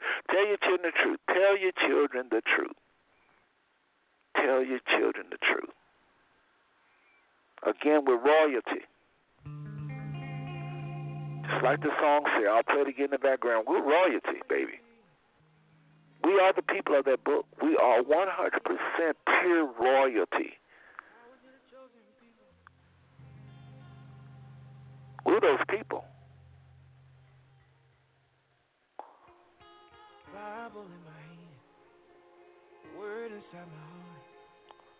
We are those people, my goodness. Never thought the day would come that we would unravel one of the world's biggest mysteries. Who are those people in America? But we give them we You listen to Five Smooth Stone Network. I'm Brother Seth. Sister Eliana Badia, your line is open. All right. Sister Eliana, any thoughts? Go right ahead, sister. You got a full mic. And again, okay, y'all well, press one if you have I'm any questions or that... comments. Yes. Can you hear me? Yes. Okay.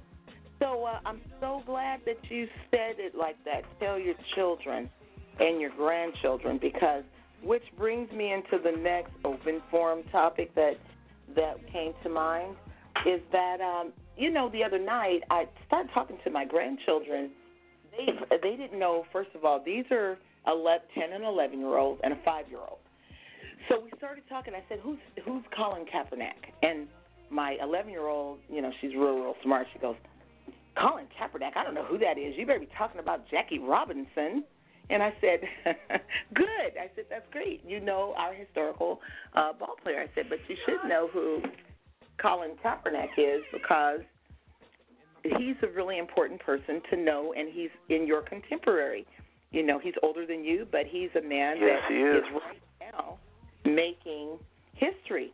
So she, they didn't know who he was, and I said, well, you know, I said, do you guys know who Hitler is? Hitler? Well, who is that? They didn't know.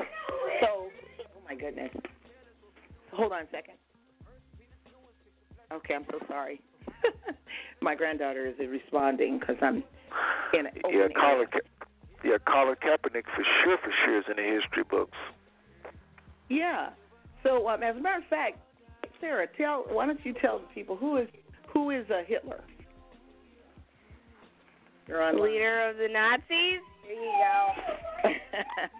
that was got from a child's mouth of a child. And how does she know that information? Is because two days ago, actually, I sat my granddaughters down and my grandson, who's five, and I started talking to them about these really sensitive issues, and uh, and what we did to make things relevant. And I love the internet. I was able to pull up clips, five about five minutes. I introduced them to who Hitler was. I introduced them to who the Nazi, what the Nazi Party was was at that time, and then I we talked about the term that we hear, "Make America Great." So they all know who Donald Trump is. So I said, well, let's see how these um, these white supremacist organizations uh, are supporting them. And so they were like, well, what are those? So I said, let's look at it. I said, there's a couple that I'm gonna, I want to introduce you to. And I said, one is the neo-Nazi. And they were like, well, what's that? I said, neo it means new, and Nazi, of course. So we had already looked back into history. We saw Hitler, we saw the Nazi Party. So we then looked into the neo-Nazi. Uh, we looked into the skinhead, and then, of course, the major bugbear that haunts America's history with us as a people, the KKK. And so I was able to play five minute clips on each of these organizations talking about how, what, how they felt about America and about people of color. And so in the so what we learned was the um, the skinheads and the neo Nazis hold to the swastika as their symbol, and they are um, they are all the um, after products of the old Nazi Party. Each has a different focus, but it's the same hate goal. And uh, I believe it was the neo-Nazi clip that said, "White uh, America was built by white people for white people." and we want to make America great again. And when my granddaughters heard that, mm-hmm. their eyes went up. Then we played the um the skinhead, and so they realized that the skinhead group is a little different. The neo Nazis are a people who are kind of organize themselves around um uh violence. Uh they carry guns. They they're like America's militia they believe that they uh, white is right and that um, might is in their gun, might is in their prop- their ability to own property and to hold that property and to hold off anybody of color. They chiefly hate blacks, but they do not like anybody of color. They do not like Hispanics. They do not like Asians. They do not like people from India. They do not like anyone who has melanin in their skin and cannot demonstrate that they have come from a purely white um, genetic background. And so then the skinheads are a little different in that they believe, and what I got out of the skinhead group video that we saw is these are not as well organized whites. They're not. Um, they are more uh, whites who have come down, who have, who are lower in society, maybe lower in education. They feel that their the problem is the reason why they don't see America having a strongly white face in, in say government. And we know that uh, we have a lot of black politicians. We have a lot of uh, black people in Washington. We have a lot of black blacks in, um, like I said, that are in corporations and so you know they see blacks uh, accelerating in the music industry, the sports industry. So the skinhead groups feel like they something has been taken away from them because blacks are accelerating and advancing. And you so got it. That's right. The fact that they're just white people, and that that, that to be great is to be white. And if you're not white, you're not great. But they're largely seem to be more people that are more uh, impoverished and are not doing well in society overall, and probably would not be uh, accepted by some of the more affluent whites in America. They probably would be considered, you know, like we have a saying, or, or we understand, like the hillbilly. It seemed to me that the skinheads were more like a hillbilly organization that uh, are, organize themselves around the fact that we are white. Yeah. Yep, very we ignorant. The, we got to the KKK, And the KKK, the clip that we happened to to watch was a few years old, about six years old, and it was during the time right before Obama's uh, second election, and the gentleman on was saying that he felt that that blacks are a separate species and there should be no type of race mixing, and we are a white people, and America is a white country, and we gonna take it back, and the blacks and the Mexicans and the Chinese all need to just get up out of here and go back to where they came from. And then, as he was being interviewed by a white reporter, a female, um, he, she said, well, "What do you think about this second election? What if Obama becomes president again?" He goes, "We're going to see the greatest race war in America because they, meaning the blacks, are going to put all the whites in a concentration camp, and there's going to be blood in the streets." Now we know that Obama became president. You know there was no no whites were gathered up and put in concentration camps. But we do know that more blacks were murdered, assaulted, killed unjustly in the United States, and cops got off. Uh, but there wasn't the violence, and so the KKK, and they don't hold to the swastika; they hold to the Confederate flag. So my grandkids were able to see the distinctions, hear it from the, the you know, right straight from the the horses' mouths, how they felt and how they felt about the people of color. And so, you know, there were some more personal things because my my Excuse me. have a, a diversity of of looks. I mean, uh, my grandson can pass. I mean, you know, you look at him; he is a white little boy. He has blonde hair, and uh, so he he's five, and he he identified. He said, "Well, you know, how do they feel about whites?" And I said, "Well, you would probably be accepted and uh, my my middle granddaughter said, "Grandma, me and you wouldn't because she's real dark brown and I'm much much darker. I'm real black." And uh, my other granddaughter, my older one, you know, she could she can slide in and out. She doesn't. Uh, she can slide in as a white person or as a as a uh, a, a very tan white person or Hispanic or something, but really she couldn't slide as black at all. But my my other granddaughter definitely can. And you know, if you guys go to my Facebook and Eliana Batya, you can. I have pictures of my grandkids. You, I'm not making this up. You know, this is true. This is how the the the, the dynamics worked out in my in my little family. But my grandkids were aware, and they self-identify with their culture and they self-identify with their um, who they are. But um, I'm going to take a pause. I need to take a real quick pause right now.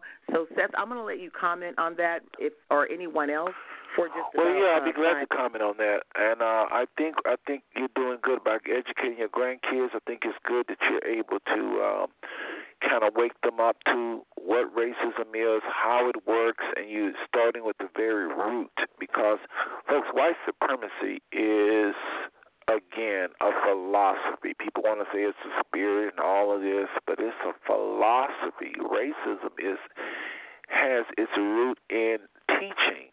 No false teaching. How are you gonna look being a racist if you don't know what to believe? To try to be a racist, try to imagine a racist that don't believe nothing. It don't exist. So this when people say, "Oh, it's a spirit," I think a spirit tries to use people to teach it. A spirit tries to use people to promote it. I think a spirit, I'm doing real evil spirits, try to get people to uh, buy into it. That's the truth. Uh, I do think these a lot of these young people are being uh, moved by spirits to open up to certain friendships where people have this philosophy. So yeah, there's a spirit of racism, but as far as the racism itself, the teachings itself, this is the motor. This is the no beliefs, no oppression. And again, white supremacy, we talk about white people, white people, white people, white people, white people. Let me just say something really briefly about whites in general. And I know I may have some white friends that know me uh, listening to this very show right now, but let me explain white supremacy. Poor whites, uneducated whites like the Klan and a lot of these white supremacist groups, a lot of these are, are, are what some whites would say white trash. They're the rejected part of whites. A lot of them got records and all this stuff. Okay, they are ignorant of the real truth. They're too arrogant to look deeper, and they are just full of themselves. Now they are white supremacists. They believe their whites are superior. Educated people talk about whites for now. White educated people, I don't believe are white supremacists. I think they use it to promote this, that, or the other. They use, they tell the lies. A lot of the whites that we work with, some of them, will try to make like they got it better. Now that's deception. They know better. They can't be a white supremacist because they know better. If you know better and you're still using it, that's a deceiver, a liar. I think a lot of white people, not all, a lot of them that are acting superior and pushing this is lying. They're deceiving people for whatever reason. They're liars. They're not white supremacists. White supremacists is someone that really believes in that. Here's who I think the bulk of people is really white supremacists. And I would love to know see Eliana's take on this. I'll repeat it when she gets back. But I think a lot of black people are white supremacists, along with these poor millions of whites that are white supremacists. The reason why I say this is because a lot of us black people believe these lies about white people because we don't dig, we don't know them in behind the scenes. We don't know that their homes really aren't that happy homes. We don't know that we actually believe a lot of the lies about Europe. So we see Europeans as superior. How can we not? If we only told one type of history, that's why we look at Africa, Africa with such disdain. So we can't tolerate Africa because we've been we swallowed the lie about Africa history, African history. We know about the pyramids and all that. We'll say, "Oh, we built the pyramids. We'll do this. We'll put on a T-shirt and all that." But look at what I call when no um, that mirror mentality, that mirror self esteem. The mirror self esteem meaning when you look in the mirror, what do you really believe? When you look at our people, what do you really, really believe? I mean, honest. If you, what do you really, really, really, really, really believe? about Africa? What do you really, really believe? Quit lying to yourself in public, saying about all this great stuff we did. Yeah, you can quote that because you hear other people quoting that, but what do you really believe about Africans? Africa. If I say let's go to Zimbabwe versus let's go to Paris, what what what what do you really believe about Africans? How they think, their worth ethic, their skills. What do you really believe? I submit to you, family and friends, tonight. It is darn near impossible that we believe in Africa because of our education. Unless you're one of those like Sister Eliana, myself, or many other people that are doing this show, or a lot of you that listen to the show that are really seeking, learning, seeking, seeking, seeking. If you don't replace white supremacy, it's still there. It's still there. You can not want to talk about it. Oh, I don't want to deal with race. That's one of the worst statements you can make. Because you're going to deal with it. It's in every tiny aspect of life, it's in every crevice of your mind. Oh, not my mind. I don't think, uh, okay. When you're thinking, subconsciously it's there. You got to look at people when you look at TV, for instance. When you go out on your job, you're looking at people, unless you're in a cave somewhere up in the mountain with no media, maybe you can escape it. But if you got to look at people and they're talking, you got to assess people one way or the other. You got to choose morals one way or the other. We take our morals, we take our priorities with us no matter what we do. You can't escape white supremacy. The only way you can escape it is by replacing it with a higher standard. The highest standard, the only standard that can replace white supremacy, I believe, is the kingdom of the Most High. Now, some people say, what about a proud African? Well, I would say that would do it too. That would dethrone it. But it's going to only go so long because when we say Africa, we always talk about the past, the past, the past, the past. And somebody said, "What about today?" Then you're looking stupid because this is a season of a lot of our white brothers are ruling right now this planet for the most part. So we talk about Africa, we about the past, and then, then you, you, you, you're looking silly when you, if you get in any type of healthy debate. Somebody said, "Well, what about today?" Of course, we're doing great things today. We are everywhere, but African Americans are doing great things. So you have to tell those things. You just can't stick with just being an, uh, uh, uh, talking about Kemet. So you got to include Kemet, you got to include what we do today, and you can give a, a white supremacy a good run for its money. But the best way to dethrone it is with the kingdom. I think I said it better that latter time. The best way to dethrone the philosophy of white supremacy and the lies that comes with it regarding who we are as a people, who America is, who uh, Europe is, Europeans are, their history, the best dethroner, the best antidote for white supremacy is the scriptures and the kingdom of the Most High.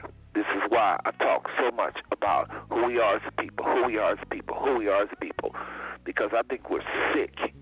We are sick. And like I say, some of the biggest white supremacists are African Americans because we believe the ice is actually colder. We believe a lot of these lies we're taught. And when we, like I say again, when we don't want to talk about it, we don't want to deal, we don't want to, we want to move on past this conversation. Race continues to feed us. It continues to feed our subconscious. You can say, I don't want to talk about it all you want. If you turn on that TV, the producer that produced that show has white supremacy in their heart in most cases, even if they are African American producers. So this is our brother Seth uh, for one of the stones, uh, one of the topics. Remember, I asked the father those five questions. Well, one of the answers is the revelation of five smooth stones. I mean, excuse me, the revelation of white supremacy. Because I believe that's what we truly, truly are. I think we start off in America white supremacy, then we have to unlearn it.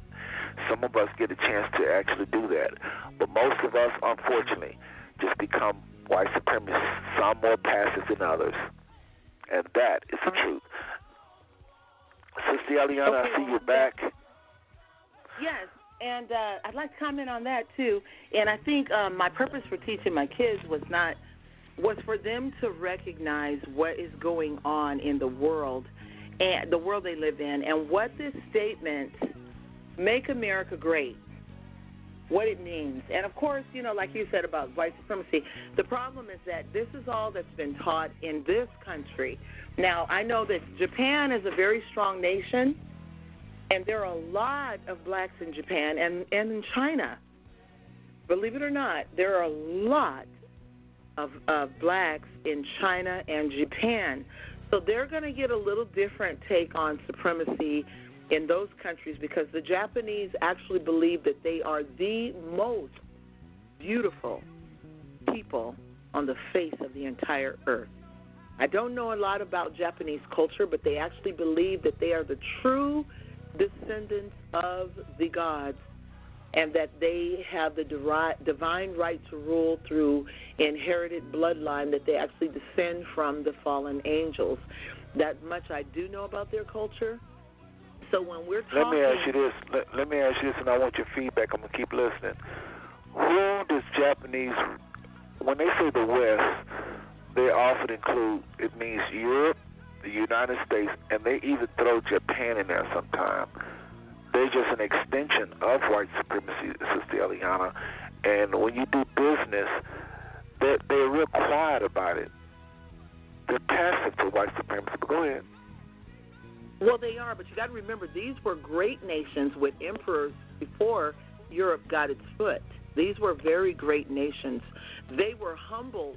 Now, I personally know that in China, which also believes that their emperorship and rulership comes directly from the fallen angels. But if you actually know the true history of China, they come uh, from actually from Africa that traveled to that part of the world and No, I know, I know, I know about the uh, indigenous history, the original. I'm talking about the way they are acting now, what they promote.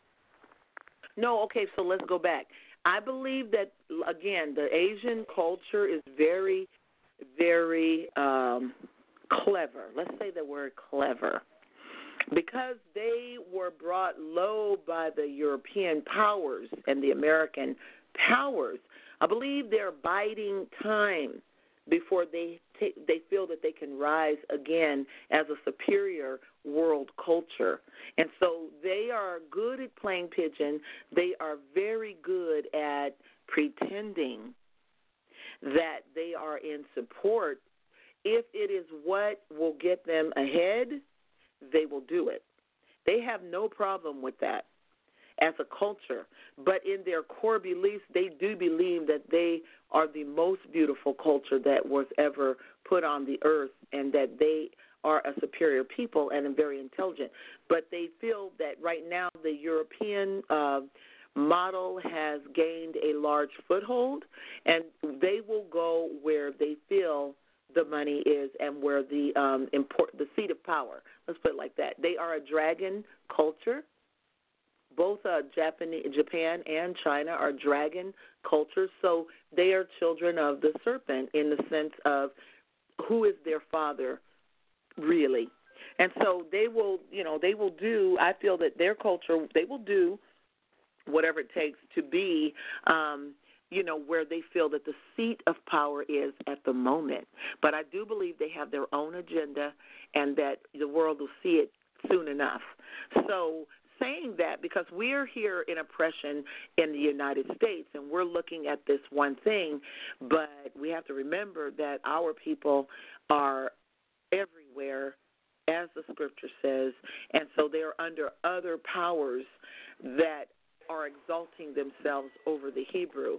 And so, what might be true directly for us here in the States may not be true directly for the for our brothers and sisters in captivity in those other countries because each of these nations have an agenda and each of these nations have been players in uh, part of the chastisement of our people as a cultural as a history a historical I'm sorry historically uh, as a nation, but all are operating under the express direction and authority of the Most High. But we do know that that day is going to come to an end. It's going to come to an end. So that's what you know what I would say. So we have to understand. You know, in America, Amen the whole that. thing is about the history of Europe, but not in every culture. And then we have also our people are enslaved also in the Middle East under those powers, and that is a totally separate uh, and different and distinct set of supremacy uh, ideas and um, that Sister Eliana? dealing- Yes. Let me say this, okay? Because again, you're gonna you run this final leg. But let me say this: Chinese are breaking their neck to get to the U.S. Japanese are breaking their neck to get to the U.S. In Chinatown and where, yes, they are Chinese. This Chinese that, but you know, you never notice. Look at how they treat us, and look at the names they call us. They're just quiet. They got more class than white people to me. Not all whites, of course, but I'm saying China, Chinese. If you go where there there are a lot of really populated, you should know that within the Oakland area and all that. L.A. That's where they're gonna be at because they got more on their west coast than the east coast. Everybody talk about the oppression by them. Oh, yeah. Japanese for They're sure. They're white supremacists. They may not say it, but they just. Why don't they call us something else? Why don't they say, "Ah, we oppress you because uh, they, it's the same thing, niggers." They just have more class to say it. So Well, they buy into the whole lot of Africa as well. Chinese in Africa trying to take it right now. They're doing every single thing white people do. They just got more Well, class. They just don't. Again, we understand that all of these oppressors, the Most High has allowed to oppress us, and they're all going to oppress us in the way that makes them most profitable, and that is through our exploitation dehumanizing us and degrading us in their sight in order to milk out the most substance Uh, from our being and from our land and from our culture that they can get in order to enrich themselves. So, yes, it's going to look like it, but what I'm trying to say is that it's all not white supremacy. It's not all just white supremacy in the sense that we understand it here in the United States or how those, like we talked about the skinhead, the Nazi, and the neo Nazi, feel about America being for white people. What's happening is that these people are we uh, they're all being the Most High is giving them a platform for now to do what they have done.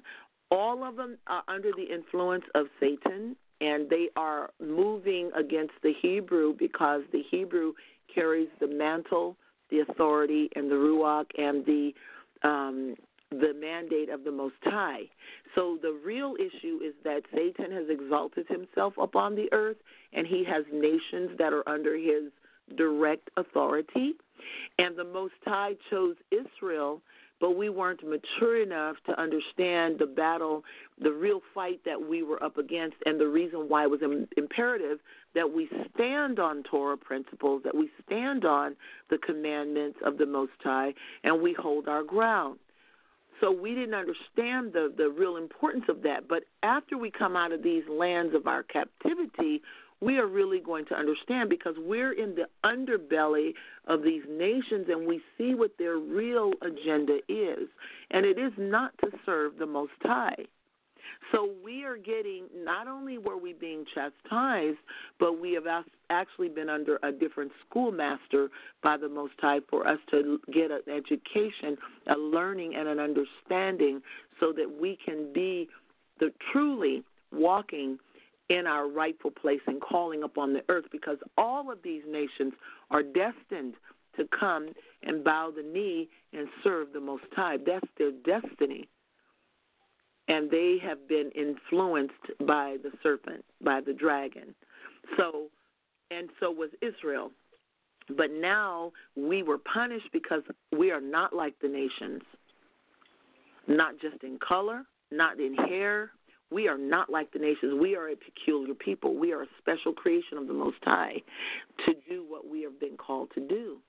So that's what I'm saying. So we have to take it higher than where we're, you know, looking at it from our perspective here in the United States. We're looking at this from a global, from a spiritual, and from a historical standpoint of uh, what Father is trying to accomplish on the earth, what our adversary is trying to accomplish, and the nations that He's used and also, the Most High used those same nations to be our schoolmasters and to be that rod of correction for Israel. Well, I think I, I agree everything you just said. I, I I hope I thought that's what I was saying, but maybe I was putting too much emphasis on white supremacy. I know in this country it is the dominating power, and when other pressers, as you say, those call, and I do agree with that, and have been saying that as well. Those other nations that that oppress us, because remember we're scattered throughout the four corners, and uh, the oppression is in every nation. Every nation that the Father has driven Israel, and not all of them are white. Some of them have that spirit upon them, and they Indian, for instance. They don't have whites ruling them, and they oppress the uh, the um, untouchables like there's no tomorrow, and they're all Indian. And that's the billion people. So I do agree with you what you the way you put that, and I hope that everybody understood me to say the same thing. White supremacy in this country is the dominating oppressive mindset. Outside of this country, it's all over the world. Really, it really is. But I can't say it's stronger. It's it's also strong like it is in America and Japan. I can't say that. I can't say it's like that in China. I just know that China works with them. They're in cahoots with them. I don't know that they buy into white supremacy and all of that, and they believe they don't have no history and they think like we think. I don't think that. I think we think like that because we Israel. We we are beaten down, but I think they know who they are in terms of Chinese, Japanese, all these other people. I think they're intact as who they are. But in this country, we as a people, and wherever Israel is at, if there's Israelites in China, they're probably buying into whatever to keep them at the bottom. They can't they can't believe they Israel, they would rise and they wouldn't be oppressed. So they have to buy into some lie. They have to, as they won't be slaves. So I think you said it a little better, but go right ahead. I'm listening. Yes, and I wanted to say, I wanted to know if there do we um um I had talked to Kaviva a little bit in my um little breaking time. I'm not sure if she was able to join us. Um if she was able to join us. But if she was just she now a hand just now went up when you when you said that. So I see a hand now because I do watch the Mhm. boards, and if a hand comes up, we'll bring you right on. But a hand just now, not even two seconds ago, went up. Okay, so let's go back to the phone lines to area code seven zero seven nine eight zero. Uh, who am I speaking with? Let us know your name and your city, please. Yes, this is Sister Kaviva. I'm from Vallejo, California. Hello, Sister Kaviva. Good to hear your voice all the way up in Vallejo, California. How are you doing tonight, sister? I'm doing wonderful. Actually, Well, hopefully you are enjoying this open forum. We're just kind of hitting uh, s- uh, solutions, uh, issues with our people, challenges with our people. Again, it's open forum. What's on your mind? no, I know that I spoke with sis, uh, Sister Eliana, um, my sister, and she wanted me to come on the line, so I'm letting her know that I am here. Well, all right.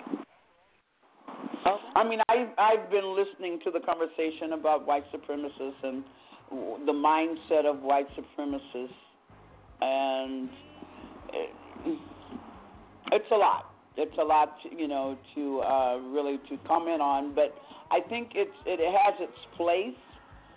But I I do agree with uh, Sister Eliana and, and and what she's saying about how we are to focus and how we should be focusing on it you know, uh, and um, I believe that the white supremacist forum of the thing that they use to oppress us with, um, that whole mindset, uh, we know that it's changing. The power that they have or had is dwindling.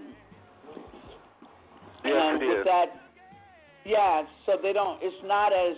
Uh, uh, it may look that it's still strong, but it's really dwindling, and that's what It their fear really is. And so, uh, with that being said, that's why they're uh, in trying to engender fear in us by trying to kill us and trying, you know, uh, uh, to make us believe that things are not going to change or we are not going to get out from under their hands, their grip that they have on us.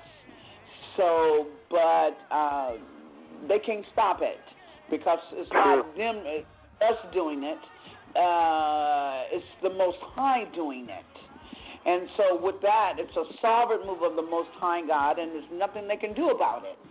No matter, uh, so that frightens them, you see, because they know that they should be um, punished for what they have done and what they continue to do, and they are afraid if we do rise up, will we punish them? But the Most High have already said that He's going to deal with them. So it's not us that's going to punish them. They will be punished for what they have done to us. Because when, if you remember when we were reading, I think it was chapter 30 and verse 6 in Deuteronomy, he said that he would turn, uh, when, we when we get right with the Father, he will turn all of what they have done to us back upon them. So they're, they're, they're going to be punished for it, but it's not going to come from us. You see? Amen. It's true. Very true. Very, very, very, very true. And I just think when I comment on white supremacy, just so everybody know, I mean that's what it's been. That's the germ. That's what we. That's the tag we put on it. Whenever you look at Africa, you have a bad feelings, and you have you look down at it. You look down at Africans. Uh, a reason Africans don't like us. You know, uh, we don't like them because we program a lot of us. Now we're, coming out of it. You're coming out of it, Sister Kaviva. You out of it. I should. I can say that. I think by. I think I can say this is the Eliana. We're, we're, we're, we we are studied. We've been studying for years. But make no qualms about it, folks. That's what what it was. We have come out and up under the philosophy, the teaching of white supremacists that we're niggers. And all you got to do is go outside your door and just listen, turn on all the music and listen. You're gonna hear somebody call somebody a nigger. What what is that? What do you call that? Well, you know, It's it's, it's used too. Oh, oh, one more thing. It's used too often. The kind of behavior we have as a people right now, and I know we're speaking by faith where we're going. We're talking about who we are. We're talking about the end result. We're living there. We, we're parking there, and we're going to preach that. That's what this show does all the time. But make no qualms about what we're hearing in the meantime, what we're trying to destroy. What is it? If we can put a name on it. Why would you call a brother a, a nigger? Why would you say Africans is ugly? Why would you say we? That's white supremacy. So that's all Brother Seth is saying. That's all Brother Seth is saying. I'm not saying we should stay there. I'm not saying we shouldn't talk about, again, we done 370 shows talking about who we are, whose we are, how they going to win, the one world government, they going to lose, they going to lose, we going to win. So I want people to understand, I want, I want people to understand what Brother Seth means when he say the term white supremacy. It's the philosophy that's got us in bondage although we are coming out. Go ahead, Sister Kaviva. Okay, I was saying this sister on. I wanted to say one of the reasons why the nations are now using the term nigger is because of our um we use the term. That's right. Uh, we gave the, them that power because the only people who were calling us niggers and knew that between us and them were the original oppressors from the South who couldn't say Niger, Negro, or anything. They their their English was really bad. The Southern uh-huh. white said they you know them is Liz Kitchens a nigger. They they don't know how to talk. We heard the term so much that when we started to be in our own community, when we got angry with each other, we called each other that word. And then it was a thing of hurt between us and us. Before it was a humiliation between us and them, or them and us. Then it became a part of hurt, or I'm going to put you down between us and us. Then in our, you know, the, our younger generations, are they're not so young now, they're all in their 50s and 60s. But when that group uh, out of the 60s, it became a term of endearment, especially later in, you know, to the some of the younger generations, a term of endearment. Oh, what's up, my nigga? This, that. Oh, yeah, y'all doing? All those my boys, my niggas that became a term that we did amongst each other as a term of endearment and still keeping a negative word among us. But then when our rappers, especially our underground rappers, got out and began to just blow up all over the place, they were using the term and people listening to the music and feeling the grooves and feeling the vibes began to learn that that's how we talk to each other. And as a matter of fact, here in Merced, I mean, it's almost so many. It's it's almost 100% Hispanics, and they call each other. They talk, and they use the term for themselves.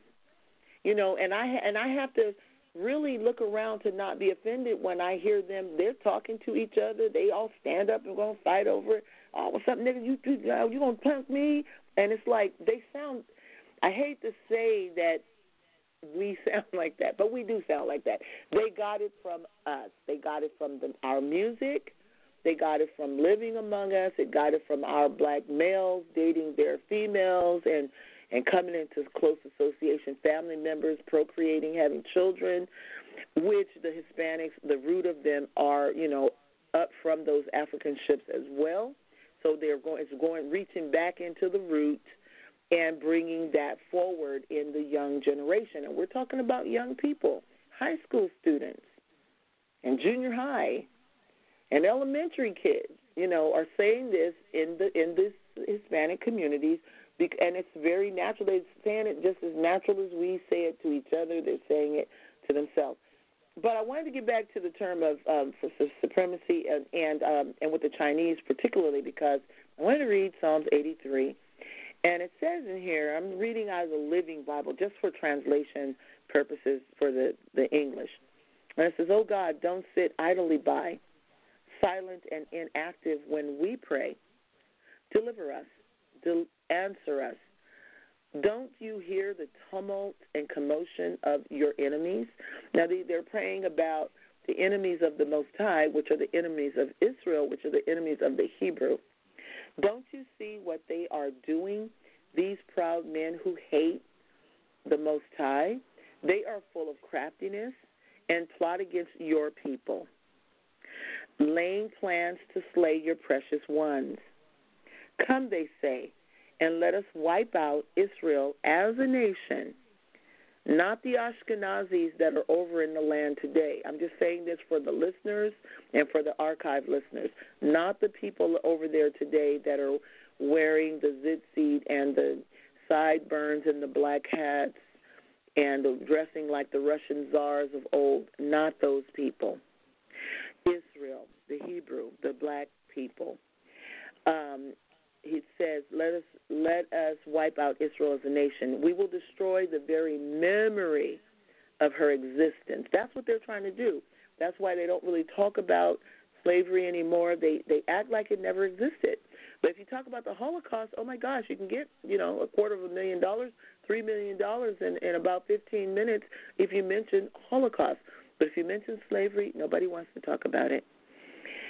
This was their unanimous decision. So it's talking about not just one nation, but a conglomerate of nations, and they're going to describe the nations at their summit conference. Now, you know that after Hitler fled, you know, Europe, and afterwards they believed that in Argentina there was a conference, there was a summit meeting of many nations coming together, and they said that they wanted to wipe Israel off the map. Now, this psalm was written way before Hitler came to power in the 40s, but it records a conversation of a group of nations that have conspired together in the latter days.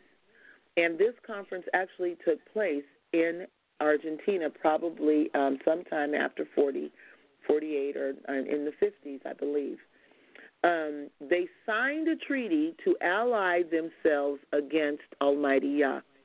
These Ishmaelites and Edomites and Moabites and Hagrites, people from the lands of Gebal, Ammon, Amalek, Philistia, and Tyre. Assyria has joined them too and is allied with the descendants of Lot. And we understand that the descendants of Lot are the Chinese people, the Asian people groups. They are the descendants of Lot. Do to eh, eh, eh. them as once you did to Midian, or as you did to Sisera and Jabin at the river Kishon, and as you did to your enemies in at Endor, those oh, oh I'm sorry, whose decaying corpus, corpses fertilize the soil. Make their mighty nobles die as Oreb did and Zeeb. Let all their princes die like Zeba and Zalmunna who said, Let us seize for our own use these pasture lands of the Most High. O my Yah, blow them away like dust, like chief, I'm sorry, like chaff before the wind, as a forest fire that roars across a mountain. Chase them with your fury, your fiery storms, tempests, and tornadoes. Tornadoes. Are we we seeing um, natural disasters, utterly disgrace them until they recognize your power and your name, O Most High Yah. Make them failures in everything they do, and let them be ashamed and terrified until they learn that you alone, Yahuwah, are the Yah above all Yahs in supreme charge of all the earth. So they are destined to come up at into Jerusalem and to worship the Most High, but they have to be punished because they have conspired together to destroy and wipe out the name of the Hebrew people. Any comments? Uh, Sister Kaviva, does that answer your question, or did you have any more on any? any uh, were you done with your uh, Sister Eliana and, and her what she just presented? Did that answer your question, or did you have any other comments or what? Well, you know, I didn't have a question, but I think that I I do understand the scripture, and uh, I do understand the Asian people are the Mongoloids, which that's where the Asian tribe came out of, in China and various groups. uh, uh, Mongolian people. So I do understand all of that. I didn't have a question. I do, um, I, and, and I like you know the scripture that she read because it just kind of bring clarity to uh, those who need to have the clarity uh, as to what's happening and why all of these things are. It's not just one nation, but it's a group of people that have come together against the Most High, um, chosen ones, and so we understand that. And so, as a as a as a people, we need to, you know, one of the things I always use is a scripture, and a lot of people uh, kind of think, oh, that's not what I'm doing. But what did the scripture says? The scripture says, hate not thy oppressor, and choose none of his ways. Mm. And always saying that we have a tendency to hate the oppressor, and we have chosen all of his ways and we need to. Mm-hmm, it is true, and it's time for us to. And I think this is why Yeshua came and said, "You've heard it say, you know, it's, you know, for us to love, you know, thy neighbor. But I give you a. This is what I give you today: that you love your enemy." You see, because he was helping us with our mindset because it's easy to hate the oppressor, the person who's doing uh, the the harm to you or what is wrong toward you. Uh, and and yet, you know, when we came out of slavery, the first, many of us were saying, "I want what the white man had." So, and they began to go at, we began to go after it and so we want all the trimmings, all the all of what they have because we felt that what they had was the better part. Not knowing Absolutely. that we had the better part because we didn't Absolutely. recognize who we were. We didn't understand who we were. So and and if I may, uh, Sister Kaviva, if I may jump in here really quick, because I got to wrap up this show, and I appreciate you uh, calling and making a comment and bringing, like you always do, some angle that Sister Eliana or myself didn't quite come from. I appreciate that. That was very, and actually you agree with Sister Eliana, so y'all kind of both.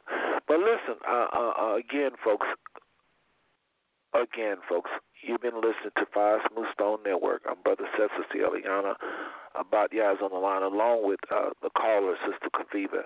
Um, and folks, we're going to wrap up this show, but I just want us to do a little open forum. We don't have to stick quite to us being Israelites or us, uh, just some of the topics we've talked about uh, a lot in the past. I want to do something a little different. I think we did. We kind of talked a little bit about the problem. Hopefully, nobody interpreted in any way me saying we need to dwell on the problem or anything like that. Y'all should understand clearly what I was saying, and I think everybody did. Um, Kaviva was very clear in her question. Sister Eliana, you did a very good job as usual um, in your presentation tonight, but we got to wrap up the show. Sister Kaviva, why don't you go ahead and have last words briefly in like a minute, and Sister Eliana, you know more than my two so we can get out of here, please. Sister Kaviva? Yes, I'm here. You know, I just think that you know, as a, as the as the people of the Most High, it's it's time for us to uh, sober up and come into an understanding that this is who we are. As we come into the understanding of this is who we are, but I believe that it's going to require a sobering because we have we are convinced, and it's hard to um,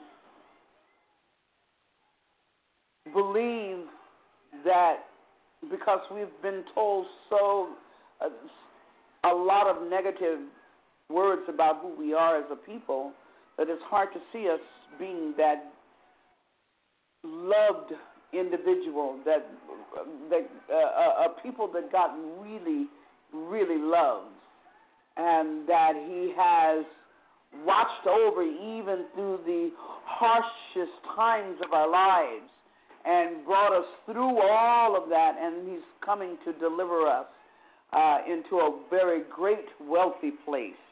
And so eh, I believe that we just need to be encouraged in this with in this season and just stay focused uh, and and and keep our minds stayed upon Him as He lead us, so that we um, can get what we need in this season, so we can move with Him in synchronization, so that we don't move ahead of the ark of the covenant, but we will be in step with His with the ark. And so that's those are my words that I would give as in words of encouragement. This is a good time and a good season. And that's how we'll leave it with you, uh, Seth, there. Well, Sister Kaviva, that was very good, very solid. Uh, and remember, uh, we're giving out. I guarantee you, this this this this open forum will probably be viewed hundreds of times within the next year and uh, a lot of people will be blessed by what you just said in your previous comments as well, Sister Eliana. Uh, Sister Kaviva, go ahead put your line on hold. Thanks again for hearing, hearing from you all the way in Vallejo, California. I really appreciate you, Sister. And that was Sister Kaviva all the way in Vallejo, California. And hopefully y'all listen to what people are, saying. You know, uh, Sister, Sister Kaviva is very low key. She kind of, but that was very powerful. Both time she uttered, and I hope I'm saying the same thing she's saying. I think I am. Sister Eliana, any last words here? You got a couple minutes, please. Yeah, I'd just like to say, um, you know, it's always a pleasure to be on and to share. I know that this um, this teaching and just the open forums in any of the sh- uh, shows, planned shows, are having a tremendous impact in our community and many people are learning, they're waking up, and they're growing. What I would encourage everyone to do is continue your study, continue to be in the presence of the Most High through prayer, through reading the Scripture, through fasting as, as He leads you, through really calling out the name of the Father and seeking His face for more answers and for more truth. And I want to say to everybody good night and shalom. Well, thank you, sister, and I appreciate those words. I really do. I appreciate your presentation tonight. I felt like it was ministry 100%. Thank you so much. Thank you very much. And that was Sister Eliana Badia, all the way in Merced, California. I'm Brother Seth, all the way in Fort Worth, Texas. You've been listening to another episode of Blog Talk Radio.